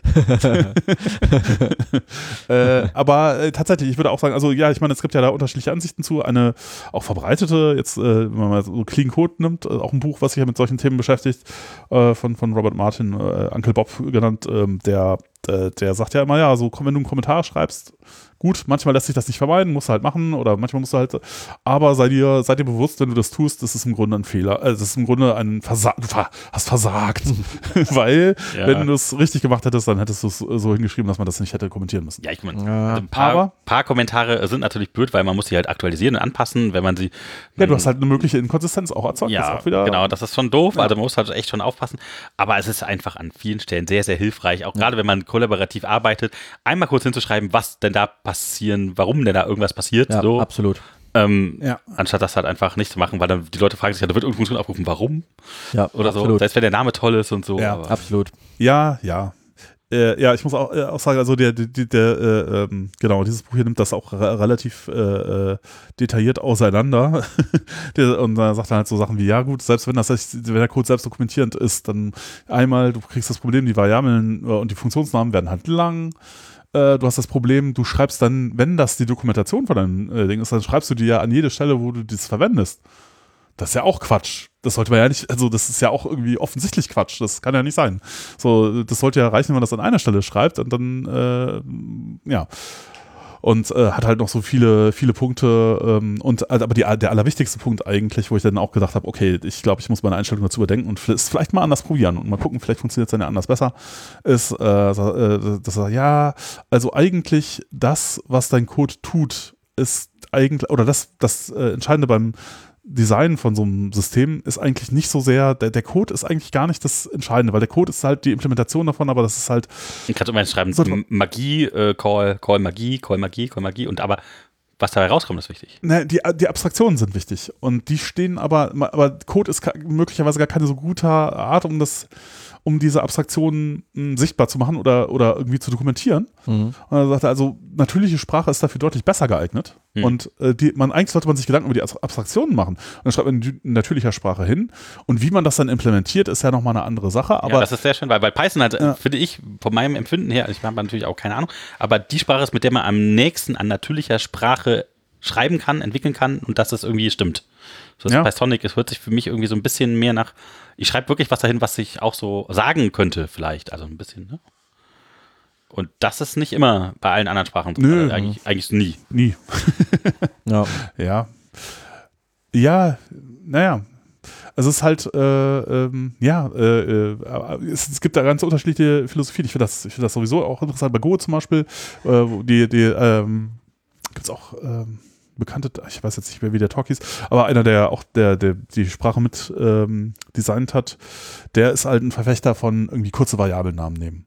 Ja, aber letztens irgendwann A, ein, B, C, D und E. auf, auf einer Frostcon, Frostcon, ja, also ja. ja, also ist nicht immer gut. Es gibt auch einen auf der, auf der Frostcon, hatte ich letztens einen getroffen, der, der war, da hatte der sehr extremen Standpunkt, meinte, das muss mal lang sein, kurze Variablennamen, schrecklich, ganz furchtbar, geht gar nicht, äh, ist schrecklich. Ich dachte so, naja, also manchmal ist das schon nett, also gerade wenn man jetzt kompli ko- komplizierte Logik hat, ja, dann kann das sein, wenn man lange Variablen, dann stehen einem die Variablennamen im Weg, dann sieht man überhaupt nicht mehr, was Ja. passiert. Ähm, das ist ja auch in der Mathematik so, ne? da schreibt man auch eigentlich immer nur ganz kurz äh, Sachen und Formeln so kurz hin. Das hat halt auch den Vorteil, dass man das dann noch überblicken kann. Wenn man das alles ganz detailliert Was ausschreiben ich würde, dann manchmal kann man mache, überhaupt nichts mehr sehen. an Also, der Stelle tatsächlich ähm, vorher die Zuweisung, zum Beispiel äh, D gleich Data vor irgendwas. Und dann Ja. mache ich dann nicht immer Data vor irgendwas, dann Mhm. sondern Das nur mache das ich D. auch. Irgendwie so. Dann, dann wird das so ein bisschen dadurch klar. Ja. ja, genau. Äh, und da macht, macht das Buch auch einen interessanten Vorschlag und sagt so, ja, ja, also der Name sollte umso länger sein, je weiter weg die Variable quasi von ihrem äh, ursprünglichen Ort, wo sie mal definiert wurde, ist verwendet wird. Ja, also je weiter das weg ist, desto eher musst du halt einen langen Namen nehmen oder Mhm. desto länger muss der Name sein. Mhm. Aber je näher du da dran bist, äh, dann, äh, ist es, ähm, dann kannst du auch kü- kürzere Namen nehmen oder sehr kurze. Ja. Weil dann ja immer noch alles im Blick ist. Du hast halt, äh, du siehst halt, was da passiert, äh, irgendwie sofort. Naja, also es ist. Also äh, Readability counts. Das ist ja auch wieder so eine Sache aus Stand of Python. ja. Naja, also äh, ja, schon, schon, schon faszinierend. Äh, äh, genau, aber auch sowas, äh, so äh, Obscurity kommt halt auch, das ist auch ein, ein, ein sehr schönes Beispiel beschrieben, äh, wo Variablennamen an böse, böse äh, Überraschungen bescheren können. Da hatten sie, die haben, also der Autor von dem, von dem Buch, der hat TCL mal diese Scripting Language geschrieben, also diese Sprache designt. Mhm. Vielleicht kennt man das noch von früher, da hat man so User Interfaces damit gebaut, in, in Unix häufig Tickle TK. Ist das, weil es gab so ein Ja, durch die Kinder gibt's ja. Ne? Genau, das ist die Python-Geschichte. Mit Python kann man das auch machen. Das ist die einzige UI-Geschichte, die in der Standardbibliothek drin ist. Und ähm, äh, der hat aber noch diverse andere. Der hat zum Beispiel einen äh, äh, Cloud-Dings gebaut, so ein quasi verteiltes Betriebssystem und ah, ga- ganz viele coole, interessante Dinge. Und äh, in diesem Dings gab es ein Fallsystem äh, auch und in der Fallsystem-Implementation gab es irgendwie eine Variable, die hieß Block. Okay. Und da hatten sie einen ganz fiesen Bug, der, wo sie irgendwie da Monate gebraucht haben, um den zu finden. Und der lag dann letztlich daran, und das ist dann halt eben das, was dann diese Obscurity tatsächlich so schlimm macht, der lag daran, dass sie Block subtil unterschiedlich in der Bedeutung verwendet haben. Also sie haben Block als Variablennamen benutzt, aber in dem einen Fall bedeutete er etwas leicht anderes als in dem anderen Fall. Und wenn du das liest, dann sieht es aber so aus, als ob das irgendwie das Gleiche ist. Immer derselbe Block. Aber wenn du es dann halt verwendest, so als wäre es das Gleiche, dann hast du halt einen subtilen Fehler gemacht. Und also in, in ganz obskuren Fällen hat es dann halt irgendwie mal irgendwie zusätzliche Daten in irgendwie Files reingeschrieben oder so, weil irgendwas nicht richtig allein war. Also so Mhm. ganz, ganz Horror-Bugs. So. Ja. Ja, ja, irgendwie so Magie, die passiert im Dunkeln, aber schwarze Magie, die macht irgendwas kaputt und du weißt nicht genau was und Ja. Und ja, ja, schwierig. Und das ist halt dann, ja, das lag halt einfach daran, dass der Variabelname halt ähm, zu generisch war. Ne? Also sie können halt zu generisch sein, sie können halt aber auch zu speziell sein. Ne? Also ich Mhm. meine irgendwie, keine Ahnung, der Java äh, File Input Buffer Stream äh, Schlag mich tot Reader ist halt auch irgendwie dann nicht mehr so der Sinn. Das ist auch nicht so Ja. schön. ja. Ja. ja, aber das ist ja vielleicht Geschmacksfall, vielleicht auch Anwendungsfall spezifisch. Ich glaube, eine Sache, die man ganz generell festhalten kann, ist, wenn man irgendwas refactoren möchte, also jetzt nochmal ganz generell Mhm. gesprochen ist, dass einem der Unit-Tests ähm, oder funktionale Tests oder was auch immer für Tests sehr, sehr helfen können. Ja. Und nicht nur, dass man, ähm, dass man quasi das, was man refactored hat, dass man das vernünftig testet, das sollte eh klar sein, sondern wenn es hinreichend kompliziert ist, ähm, dass man auch einfach mal Tests schreibt für den Bestandscode, dass man einfach sicher sein kann, was macht das eigentlich und dass sich das nicht verändert hat.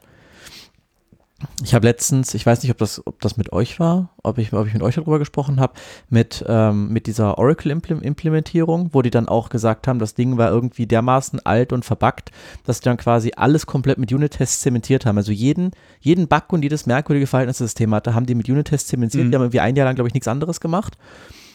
Und ähm, dann haben die angefangen, das zu refactoren, weil die halt einfach Angst hatten, weil also teilweise war es wohl auch so in der Community, dass die Leute halt auch auf diesen merkwürdigen Verhalten oder Bugs, wie man es halt nennen möchte, ähm, halt aufgebaut haben und Features draufgesetzt haben. Und die konnten das den Leuten nicht einfach wegnehmen, weil dann halt irgendwie ganz viele Sachen zerbrochen wären, weil das halt irgendwie so Teil Ja. der, der impliziten API gewesen ist und sowas. Und das ist, kann, kann tatsächlich It's not auch a bug, it's a feature. und das kann tatsächlich auch helfen. Also ich, ich habe das jetzt einmal gemacht, als ich jetzt ein größeres Teil angefangen habe zu refactoren, also einfach Tests für den Bestandscode Mhm. zu schreiben. Es macht keinen Spaß. ja. ähm, ja, Ja, aber das, äh, das mit den Tests auch gute, äh, gutes Stichwort, ja. Das ist halt auch so, also dann, natürlich, es gehört, äh, dass man, dass man Sachen testet und äh, das ist auf jeden Fall super, also das ist eine der, der Dinge, die viel gebracht haben. Auf der anderen Seite muss ich sagen, Test-Driven Development, weiß ich nicht so genau. Da würde mich jetzt doch nochmal allmählich interessieren, ob es wirklich Leute gibt, die das so durchziehen und die das Viele. gut finden. Ja? ich glaube schon. Vielleicht müssen wir mal jemanden suchen. Ja, Vielleicht muss jemand jemanden Das kommt drauf melden. an. Also ich glaube, wenn man selber schreibt und ähm, wenn man weiß, was man tut. Dass Ja. man halt, wenn man halt tatsächlich weiß, was man raushaben will, dann schreibt man einen Test, der das quasi, ähm, die Logik, die man implementiert, die zwei Methoden quasi mit einem Testcase so das Ergebnis hat.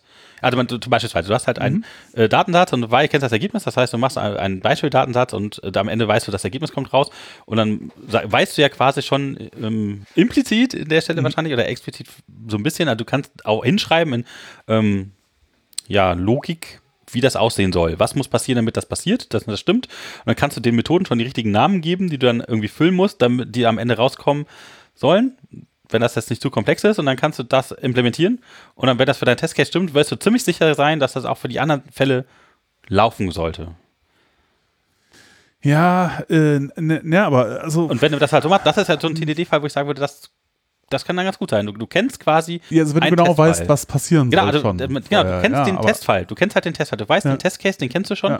Du weißt, okay, das sind meine Testdaten und du weißt, das Ergebnis von dem Test ist so. Und dann kannst du dafür dann eine Methode schreiben, die diesen Testfall ähm, richtig macht. Und wenn du quasi alle Testcases hast, dann ist dein Code schon richtig. Und das, das ist ein cooler Fall, wo man das machen kann, wo man dann halt für Ja. generische Fälle Code hat, der funktioniert und wo TDD Sinn macht. Wenn du es aber nicht hast, weil du nicht weißt, ob die Testcases vollständig sind, ob du irgendwelche Edge Cases hast oder sowas, dann ist halt super nervig, weil dann musst du die Tests tausendmal umbauen, irgendwas wegmocken. Aber das ist ja auch Teil des, des, äh, Teil des Prozesses, dass du halt die Tests auch ständig anpasst. Ja, ja, ja, genau. Mhm. Also ich, ich Also- glaube, ich, ich, also ich glaube, TDD, der größte Vorteil davon ist einfach, ähm, dass man erstens Code so schreibt, dass er testbar ist, weil das habe ich früher auch nicht so gemacht. Wenn man Mhm. keine Unit-Tests schreibt, dann schreibt man Code anders. Ja, ja. Und das ist, das ist schlechterer Code. Ja. Das ist einfach eine generelle Aus, richtige. Aussage. Und das zweite ist, du wirst, du kommst, wenn dann plötzlich der PO oder irgendwer Stress macht, dann lässt man die Tests nicht weg, weil die sind schon da. Ich glaube, das sind die beiden Hauptverkaufsargumente dafür. Ja, du kannst halt keinen ungetesteten Code schreiben. Ne? Das ist halt irgendwie natürlich so ein bisschen, äh, das ist halt schon vielleicht gut. Aber äh, ähm, eben, äh, das, gab es auch in der letzten Django Chat Episode, ich weiß nicht, letzte, vorletzte, keine Ahnung, wo sie. Da gab es auch, ging es auch um das Thema Test-Driven Development und auch alle äh, da meinten so, ja, ganz gut, ja, ist eigentlich vielleicht nicht so schlecht, aber die, der, der Konsens in der Runde war halt auch so, naja, also wirklich machen, macht das dann doch keiner. Äh, und auch mit dem Argument, und das, äh, was wir, glaube ich, auch schon mal gemacht haben, dass halt das Problem ist, wenn man jetzt, äh, wenn, wenn klar ist, was zu tun ist, dann ist das vielleicht machbar, aber ich hatte auch heute wieder so einen Fall, wenn man nicht weiß, was man machen will, dann ist das, äh, dann ist das ganz blöd, weil ähm, das hilft einem überhaupt nicht, dass man dann mit dem Text Test anfängt, weil man Mhm. muss sowieso irgendwie rumprobieren und äh, das dann in einem Test zu machen, macht irgendwie nicht so viel Sinn. Ähm, äh, das Buch äh, macht da auch einen äh, interessanten Punkt und sagt halt, naja, also äh, wenn du Test-Driven äh, äh, Development machst, dann zwingt dich im Grunde das äh, äh, das Vorgehen, dir von Anfang an ganz viele detaillierte äh, Gedanken über die Implementation zu machen, an der Stelle, wo das vielleicht überhaupt nicht äh, zielführend ist, sondern du willst vielleicht am Anfang dir erstmal Gedanken über das Design oder Abstraktionen machen und nicht über die Implementierung. Mhm. Und das geht mit Test-Driven Development gar nicht so richtig. Und äh, was er dann vorschlägt, ist zu sagen, mach doch lieber Document äh, oder äh, äh, doc, äh, ja. Du implementierst die Methoden, schreibst den Document dazu, was es tun schreibst- soll und schreibst dann du, du unter, schreibst ähm, genau Punkt, gar Punkt, nicht die Implementation, und, äh, sondern du schreibst halt nur äh, in natürlicher Sprache sozusagen, was die Abstraktionen sind, was die ungefähr machen sollen. Und mit denen spielst du so lange rum, bis dir das Design gefällt. Und dann fängst du erst das, äh, an, das zu implementieren. Mhm. Äh, ehrlich gesagt, äh, ich, also ich versuche das jetzt mal, mal gucken, keine Ahnung. Ich Okay, dann, dann die Tests schreiben und dann implementieren vielleicht. noch. ja, äh, aber äh, genau, also ich, ich weiß es nicht so genau, ob es wirklich funktioniert, weil ich habe immer so einen Verdacht, also bei mir ist es oft so, wenn ich irgendwie, ich merke erst beim Rumprobieren damit und Rumspielen und Umstellen irgendwann, ach, wie das Design eigentlich hätte sein sollen. Das wäre mir auch so. Ich kann das nicht gut mir vorher äh, irgendwie, also dass ich mit einem Design, äh, dass ein gutes Design dabei rauskommen würde, wenn ich nur so mit abstrakten Geschichten rumspiele, das ist bei mir irgendwie Ja, nicht also so. man merkt ja auch mal ein paar Mal, wenn man auch das erweitert hat, also ist er doch nicht so toll, dann musst du doch nochmal anders und Ja, oft, oft kommt so. halt die Idee für das Design aus dem aus der Implementation. Also dass ich merke so, okay, ich die- halt an der Stelle mache ich zwei, drei Umstellungen und dann merke ich so, okay, das ist jetzt alles, jetzt brauche ich gar kein Objekt mehr, das nämlich da einfach dick oder so. Und dann, oh, dann kann ich das ja so ausdrücken und dann kann ich so, oh, und jetzt ist das Design auch klar und äh, Mhm. so. Und das kommt halt aus dem, da mit dem, mit den Datenstrukturen rumspielen. Nicht so sehr aus dem sich abstrakte Gedanken machen. Äh, ich weiß es nicht. Ich probiere es mal aus, mal gucken. Also es klingt auf jeden Fall ganz interessant und es ist halt nochmal ein bisschen was anderes als Test-Driven Mhm. Development. Und äh, ja, ich glaube auch, das habe ich bisher einfach unterschätzt und irgendwie nicht richtig gemacht mit den Dokumentation, mit der Dokumentation und Kommentaren. Das ist wahrscheinlich doch deutlich wichtiger, als ich gedacht habe. Da muss ich mal mehr machen. Ja, das klingt gut. Also tatsächlich dokumentierter Code. Ist sehr Ja. zen, sehr zen, sehr zen auf Python. Ah, ja. Ja, ich glaube, wir haben über Refactoring, äh, ich habe nicht mehr so viel auf meinem Zettel, äh, was ich hätte. Ich äh, kann mal gerade gucken, ob ich habe, ich habe mir, was habe ich mir denn aufgeschrieben, was ich dazu noch. Ich muss dazu sagen, mein Notizen kaputt, hatte ich am Anfang schon erwähnt, aber das ist nicht so schlimm. Ja, übrigens, ach so, genau, das, äh, weil ich, mein- ich meine, das, das jetzt sehe ich ja gerade, was ich mir aufgeschrieben habe, ne, Red Flag, äh, irgendwie extensive Dokumentation schreibt er auch, obwohl er eigentlich sagt, Dokumentation voll gut. Er sagt, ja, wenn Leute viel, viel dokumentieren, ist auch ein, ein Zeichen für schlechtes Design. Weil das Ja. ist ja etwas, was nicht, ist ja nicht gut, dass man das hat, sondern je mehr man dokumentieren Man, muss, man, muss viel erklären, ist auch ja, wenn du blöd, viel ne? erklären musst, ja. nicht gut. Eigentlich sollte es offensichtlich sein und man sollte das mit wenig äh, Ja, so ein oder zwei Aber- Sätze am Anfang, was macht denn das Ja. überhaupt? Und dann muss man Mhm. die ganze Funktion nicht lesen, wenn das stimmt. Oder so. Ja. Aber deswegen, da- das finde ich auch so eine Sache, warum ich Typins gut finde. Jetzt nicht, weil es unbedingt so die Typensicherheit alles sicherstellt, aber wenn ich halt den Funktionsnamen lese, der gut gewählt ist, die Typins, die dazu passen, zu den äh, Mhm. Parametern, die die Funktion hat, und dann den Docstring, der idealerweise mir erklärt, was das macht, dann habe ich ja den Returnwert, dann muss ich gar nicht in die Funktion reingucken und dir alles genau angucken, sondern ich weiß halt, was sie tut. Ah ja, okay, und kann zum nächsten übergehen. Das Ja, ist äh, das super, super schön zum Arbeiten. Ja, das ist dann halt Beispiel für eine gelungene Abstraktion, ne? wenn du halt sozusagen der, der Interface-Dokumentation schon ansehen kannst, äh, also alles, daraus alles erfährst, was du brauchst, um das benutzen zu können. Ja, genau. Also du kannst einfach kurz die Doc-Strings skimmen, ja, und kurz gucken, Ja. ah, okay, jetzt macht das und das und das. Muss gar nicht so genau den Code hier angucken, dann ist das auch egal, ob die Leute dann da so ordentlich gearbeitet haben irgendwann. Ne? Ja. Ja. Absolut. Ja, ja. Ja, Nee, ich habe jetzt gerade nochmal geguckt, ich habe auch sonst nichts mehr eigentlich, was ich irgendwie unter, Roddy, unbedingt du? unterbringen Nein, bei wollte. mir ist auch ab alles untergebracht. Oh, jetzt sind wir auch, äh, wir sind ja schon relativ weit dran. Wir haben immer viele Leute, die ab dann äh, abspringen. Äh, jetzt kann man äh, eine Meinung von, äh, von Leuten, die sich, äh, die bis hierhin durchgehalten haben, äh, wäre ganz interessant vielleicht. Und zwar äh, habe ich, das war letztens im Stream, hatte irgendjemand geschrieben, meinte so, ach, es wäre doch voll gut, wenn ihr sowas hättet wie ein Discord oder so. aha. Wollen wir sowas haben? Ich meine, wir haben Slack, aber Slack ist irgendwie, ist, wie hat das jemand dann genannt? Ah, Slack ist ja mehr so ein Boomer-Discord. Ja.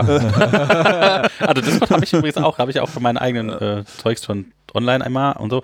Ja. Also ja, wir können Channel anmachen, ist ja kein Problem. Ist ja, Ja, nicht? oder ich meine, welche Plattform sollte man da verwenden? Weil Discord. Das, Discord echt? Ja. Weil, weil, also die Firma dahinter ist auch so ein bisschen unsympathisch, ne? Ja.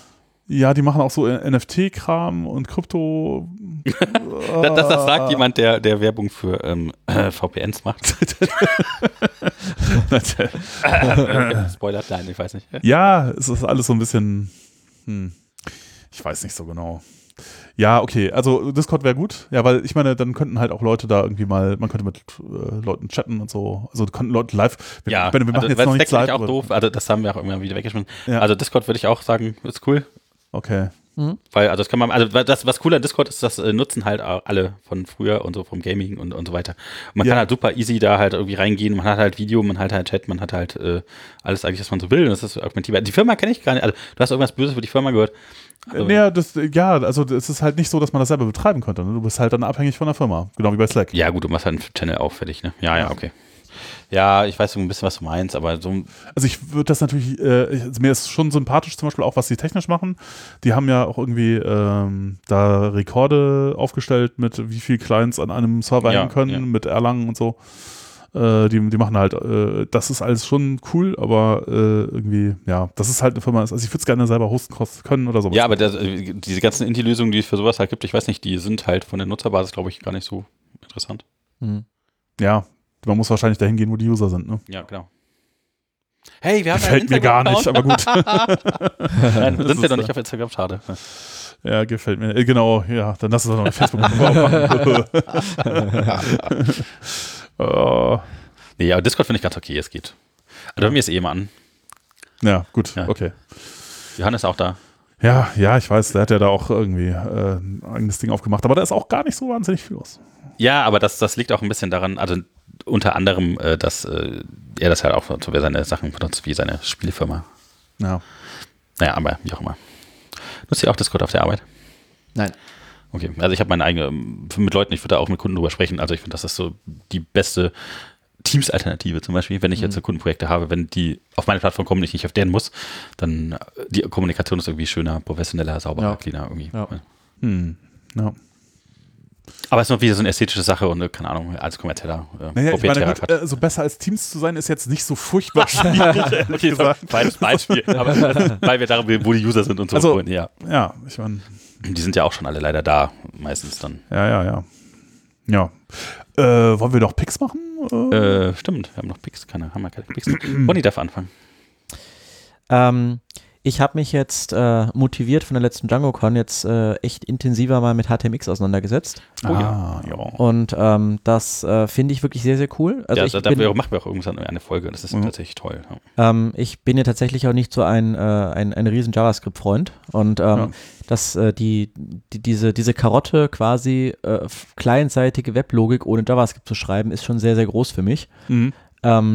Habe da letztens einen sehr interessanten Vortrag von dem, äh, von dem Macher gehört. Ich glaube, das war von der pa Das war Packern US oder so. Carson Cross ge- heißt der ja, irgendwie. genau, genau. Der, ist, der hat auch sehr schön erklärt, wie REST eigentlich funktioniert. Ne? Genau, und ähm, dass es ja eigentlich darum geht, HTML-Schnipsel hin und her zu schicken und nicht JSON-APIs zu bauen. Ja. Und äh, also super interessanter Vortrag, ähm, hat Mhm. mir ein Kollege empfohlen. Und ähm, ich habe mich damit nochmal besch äh, beschäftigt, habe heute noch ein kleines Feature damit gebaut. Ähm, ich muss gestehen, ich glaube, ich habe es noch nicht so, so 100 Prozent, also es tut die Beispiele, die da drin sind, relativ simpel. Also ich klicke irgendwo, dann tauscht sich was aus, das ist klar. Aber wenn man halt so ein bisschen darüber hinausgehen möchte und halt ähm, ja, einfach mal irgendwo Daten schicken oder so, also mal Po- Post-Daten schicken. Das, die Patterns habe ich noch nicht so ganz raus. Ich bin leider nicht ganz ohne jQuery rausgekommen. Das hat mich persönlich dann sehr geärgert, weil erstens jQuery und zweitens JavaScript. Ähm, aber ähm, ich glaube, wenn, also die Dokumentation lässt leider in meinen Augen ein bisschen zu wünschen übrig und googeln kann man auch nicht, weil Google immer denkt, man meint HTML. Mhm. Ähm, das ist beides ein bisschen blöd. Ja, wie HTTPX ist auch mal doof. Äh, ja, genau. Und ähm, ja, aber ich, ich glaube, wenn, äh, dass das sehr viel Potenzial hat, das macht auf jeden Fall sehr viel Spaß, damit zu arbeiten. Ähm, und im Endeffekt die Idee ist halt einfach, dass man halt Custom JavaScript Code durch äh, Custom HTML Tags ersetzt. Mhm. Und ähm, das ist echt cool. Also ich habe äh, hab da auch letztens meine, meine Findings, wie man das mit, mit Django verheiraten kann, äh, auch in einem kleinen Artikel zusammengeschrieben. ein, das habe ich mir noch nicht angeguckt. Ich weiß nur, dass es gibt. Es gibt ein äh, Paket von äh, Adam Johnson, also der mit dem äh, ähm, mh, äh, äh, Was tut das Paket denn? Weil sind, tatsächlich sind es eigentlich vier Zeilen Code, man muss dem CSF beibringen und das war's. Ah, okay. Also das ist Ja- äh, Django HTMX heißt das Paket, glaube ich. Ah, okay. Ich weiß gar nicht, was das tut. Weiß ich auch nicht. Weiß, Muss ich weiß, ich auch nicht, aber das ist auf jeden Fall, der Autor ist äh, äh, auf jeden Fall äh, schon mal ein Hinweis darauf, dass man sich das mal angucken sollte. Auf jeden Fall, ja. Ähm, und äh, ja, genau. Ja, muss ich echt mal machen. Weil wie gesagt, ich habe es halt einfach zu Fuß gemacht, wenn Ja. ich wusste, dass das Paket existiert sind, wenn man es halt mal einmal gefunden hat, das sind literally halt einfach vier Zeilen JavaScript, die man einbinden muss, dass man halt dem HTMX quasi den CSF-Token injected und Mhm. jo, Ja, da muss auf jeden Fall eine unserer nächsten Folgen hören, da werden wir da auch noch mal drauf eingehen. Ja, ja. Jochen? hm, ich weiß nicht so genau, was pick ich denn? Also ich pick Pendulum. Ich glaube, das hatte ich schon mal gepickt, weiß ich nicht. Ich weiß immer, kann mir immer das nicht merken. Pendulum? ich muss immer so einfache Sachen picken. Ja, kennst du Pendulum? Nee. Nein. Das ist eine Date-Time-Parsing-Bibliothek. Cool. Ähm, ja, da Ah, kannst du so ein okay. bisschen einfacher, so ein bisschen schöneres Interface, ein bisschen moderner. Ähm, früher hat man, glaube ich, Maya viel benutzt, aber Kenneth Reese irgendwie Kenn ich ziemlich tot ist oder so. Und ähm, ja, aber da kann man so schöne Sachen machen, mit denen man ähm, Daytimes irgendwie machen möchte, in Timezone wechseln und äh, so zu Strings umbauen und sowas. Okay, interessant. Ich bin letztens, habe ich, äh, das war, nein, nicht, was heißt letztens, das war gestern, glaube ich. Ich irgendwie so einen kleinen, äh, da war ich das mich mit JavaScript beschäftigt und Zeit. Ich wollte eigentlich nichts Kompliziertes machen. Ich wollte zum Beispiel einfach nur ein Date-Objekt einfach darstellen. Ja. Und äh, da, da, das war, das war ganz schrecklich. Also, Ja, also Pendulum ist für Python für sowas, weil, weil das auch immer nervt, meiner Mhm. Meinung nach. Äh, sehr schön eigentlich. ja, also da ist, also so dieses das JavaScript-Date-Ding, also das, das hatte, also sowas wie Struff-Time gibt es halt einfach nicht. Mhm. wenn man jetzt die Differenz zwischen zwei Dates bildet, äh, in JavaScript, ja, du hast ein Date-Objekt, ein anderes, machst eins minus das andere, was kommt dabei raus? Wisst ihr das? Ein Integer. Bei, bei Python kommt so ein Time-Delta Mhm. raus. Ja. Ja, bei, genau, bei äh, JavaScript kommt äh, die absolute Zeit in Millisekunden raus. Ja, tatsächlich. Ja. Was äh, äh, natürlich ein bisschen Ja, blöd ist, wenn man jetzt Mikrosekunden braucht oder keine Ahnung oder was ganz anderes oder äh, dann äh, oder halt an den Tagen interessiert ist oder so. Das hat mich. Äh, Ja, also ich kann zu erwähnen, JavaScript weiß ich jetzt nicht, aber Pendulum in Python macht genau das so ein bisschen schöner, so ein bisschen mehr moderner vielleicht. Okay, gut. Äh, keine Ahnung. Ich, ich kann es nicht mal angucken. Ja. Ja. Ähm, was würde ich Ist das du noch ein Pick? Ja, äh, vielleicht pick ich einfach äh, Blue statt Black. Macht im Grunde das gleiche, nur halt mit, mit äh, einem einfachen Tick statt Aha. Doppelanführungszeichen. Ja, So. Wir, hatten noch letztens irgendwas mit Black, was man. Also Darker. Darker. Ja, Darker war Darker auch- schön, ja. Weil Darker macht nämlich inkrementelles Black und zwar immer nur auf die neuen äh, Änderungen. Ah, was ganz okay. gut ist, wenn man halt Das, ein neues so dass es halt immer dunkler wird mit der Zeit. Und wenn man, weil das macht auch Sinn, dann halt als Git-Commit-Hook irgendwie einzusetzen, Mhm. Darker, weil dann nur die neuen Sachen halt äh, tatsächlich gelintet werden und äh, das ist ganz schön. Okay, aber Blue ist ein bisschen. Oh, warte, ich, was ich auch noch picke, ist Pip-Tools. Da habe ich letztens auf Twitter gesehen, äh, auch jemand, ich habe äh, für meinen. Damit Äh, angefangen, weil du mir das gezeigt hast, wollte ich gerade was mitmachen, ich komme immer nicht dazu. äh, weil ich habe nämlich auch, ich verwende ja sonst Poetry und ähm, äh, äh, genau, dann jetzt für das neueste Ding mit Fast API und View, View im Frontend-Dings da, für mein, für Deploy-Teil, da habe ich jetzt auch äh, Pip-Tools verwendet, weil mich Poetry so ner genervt hat, weil es so lange braucht und, äh, Also äh, Pip so richtig toll fand ich es jetzt auch noch. nicht. und weil das halt oft auch irgendwie komisch kaputt geht und Aber es gibt zu eine installieren so. Empfehlung. Pip, es gibt eine Empfehlung von dir? Ja, äh, also genau. äh, Heute auf Twitter meinte jemand so, also äh, Poetry eigentlich super sexy, sieht das aus und so, aber ich bin, ich bin durch. Ich nehme jetzt wieder Pip-Tools, weil es funktioniert einfach nicht. Und da dachte ich so, ja, und dann habe ich dann in diesem Twitter-Thread, den muss ich dann mal auch verlinken, haben ganz viele Leute was ähnliches gesagt. Also da viele Leute sagen so, oh, furchtbar langsam, äh, geht immer kaputt. Äh, Ja, ja, also es geht auch bei mir ständig, ständig kaputt und ich muss immer was Ja. manuell fixen. Das nervt extrem. Aber es ist schon eigentlich eine gute Idee und eigentlich sollte es genauso aussehen. Sowas aber sollte es geben, tut aber halt nicht. es funktioniert halt nicht Ja. richtig. Ja. Das Aber vielleicht sollten wir es einfach mal fixen, anstatt was Neues wieder zu machen, was Ja. auch nicht funktioniert. Vielleicht. Ja. Gutes Schlusswort. Ja, vielleicht sollte man das mal refactoren. Exakt. Danke, danke, Ronne, dass du wieder da warst. Ja, vielen Dank für eure Aufmerksamkeit. Ja, Die Einladung? bleibt uns gewogen. Schaltet uns gerne wieder ein. Bis zum nächsten Mal. Bis dann mit Werbung. Tschüss. Tschüss. Ciao.